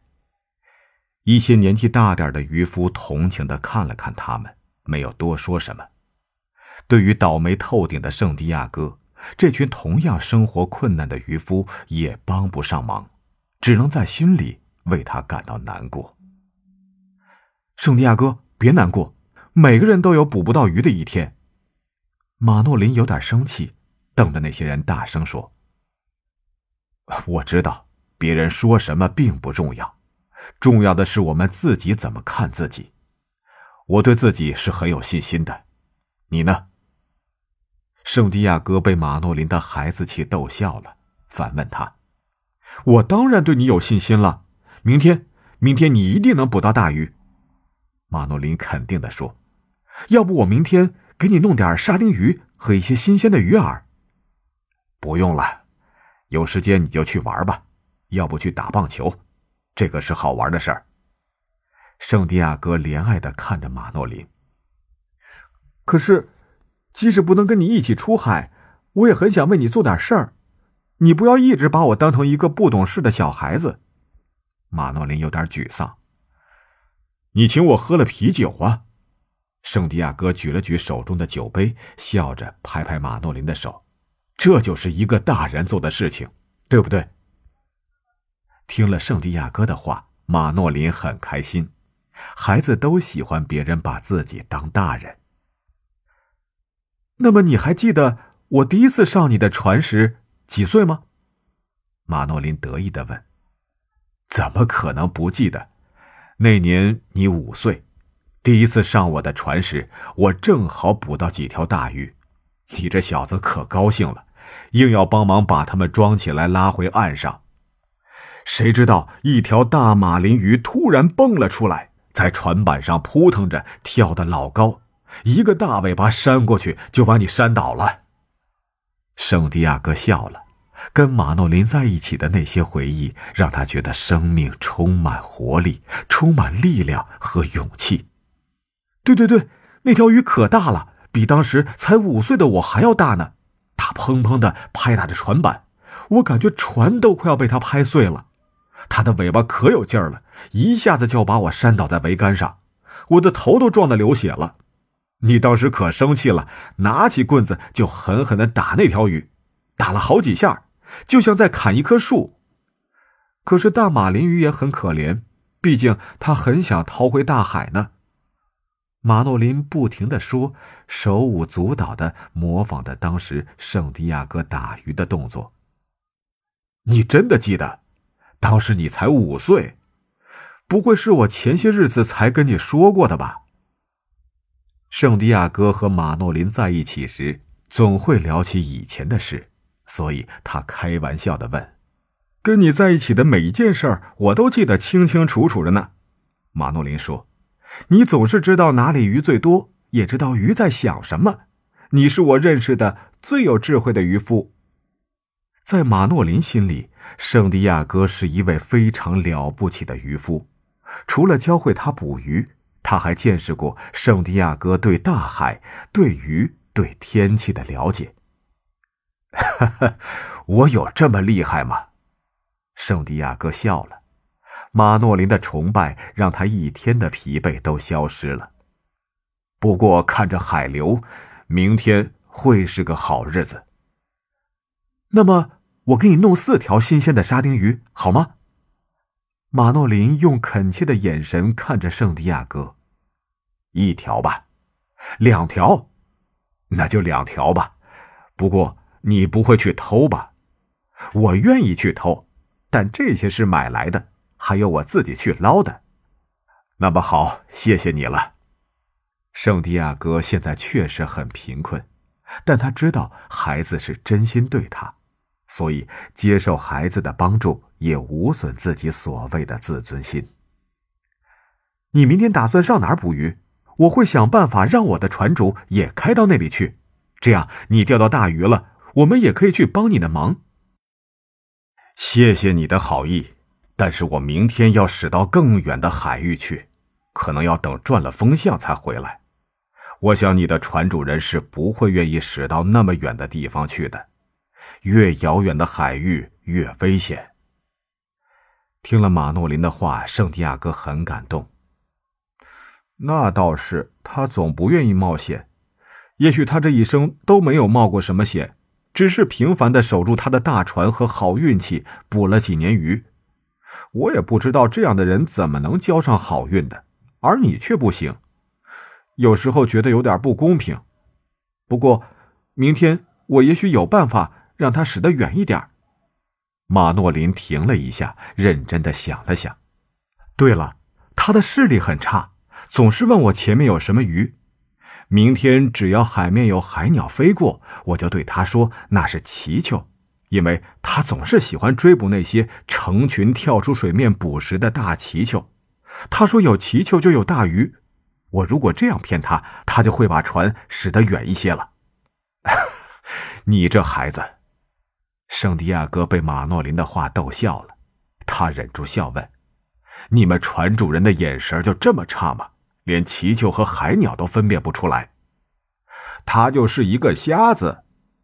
马诺林说完，闭着眼睛学给圣地亚哥看。这可怪了，他从来没有捕过海龟，怎么视力这么差呢？圣地亚哥摇着头说：“捕鱼的人都知道，捕海龟这东西最伤眼睛了。你不是在中美洲的莫斯基托海岸外捕了好多年的海龟吗？可是你的眼睛还是很好的呀。”马诺林看着圣地亚哥的眼睛，好奇的问：“呵 我是个不同寻常的老头。”圣地亚哥半开玩笑的说：“确实。”他经历了那么多别人没有经历过的事情。不过，你现在还有力气对付一条真正的大鱼吗？还是在那么遥远的海域？马诺林有点担忧。圣地亚哥这段时间以来，心情和身体都不算太好。我想，我还有足够的力气。虽然我现在年纪大了点儿，但是正因为我年纪大。才积累了不少捕鱼的经验和技巧，那可是比体力更有用的呀。圣地亚哥看出了马诺林的担忧，安慰着说：“嗯，确实是的，只有体力却不用脑子是捕不到鱼的，而且你懂得比任何人都多。”马诺林用肯定的眼神看着圣地亚哥，圣地亚哥对他笑了笑：“那我们现在快点回家吧。”我想趁天还没有黑，拿渔网去捞点沙丁鱼。马诺林催促着。圣地亚哥和马诺林从露台饭店出来，就去船上拿工具。那是一只卷着旧帆的桅杆，装着吊索卷的木箱、鱼钩和带杆子的鱼叉。其实，圣地亚哥的那些工具根本就不值钱，也没有人会偷他的东西。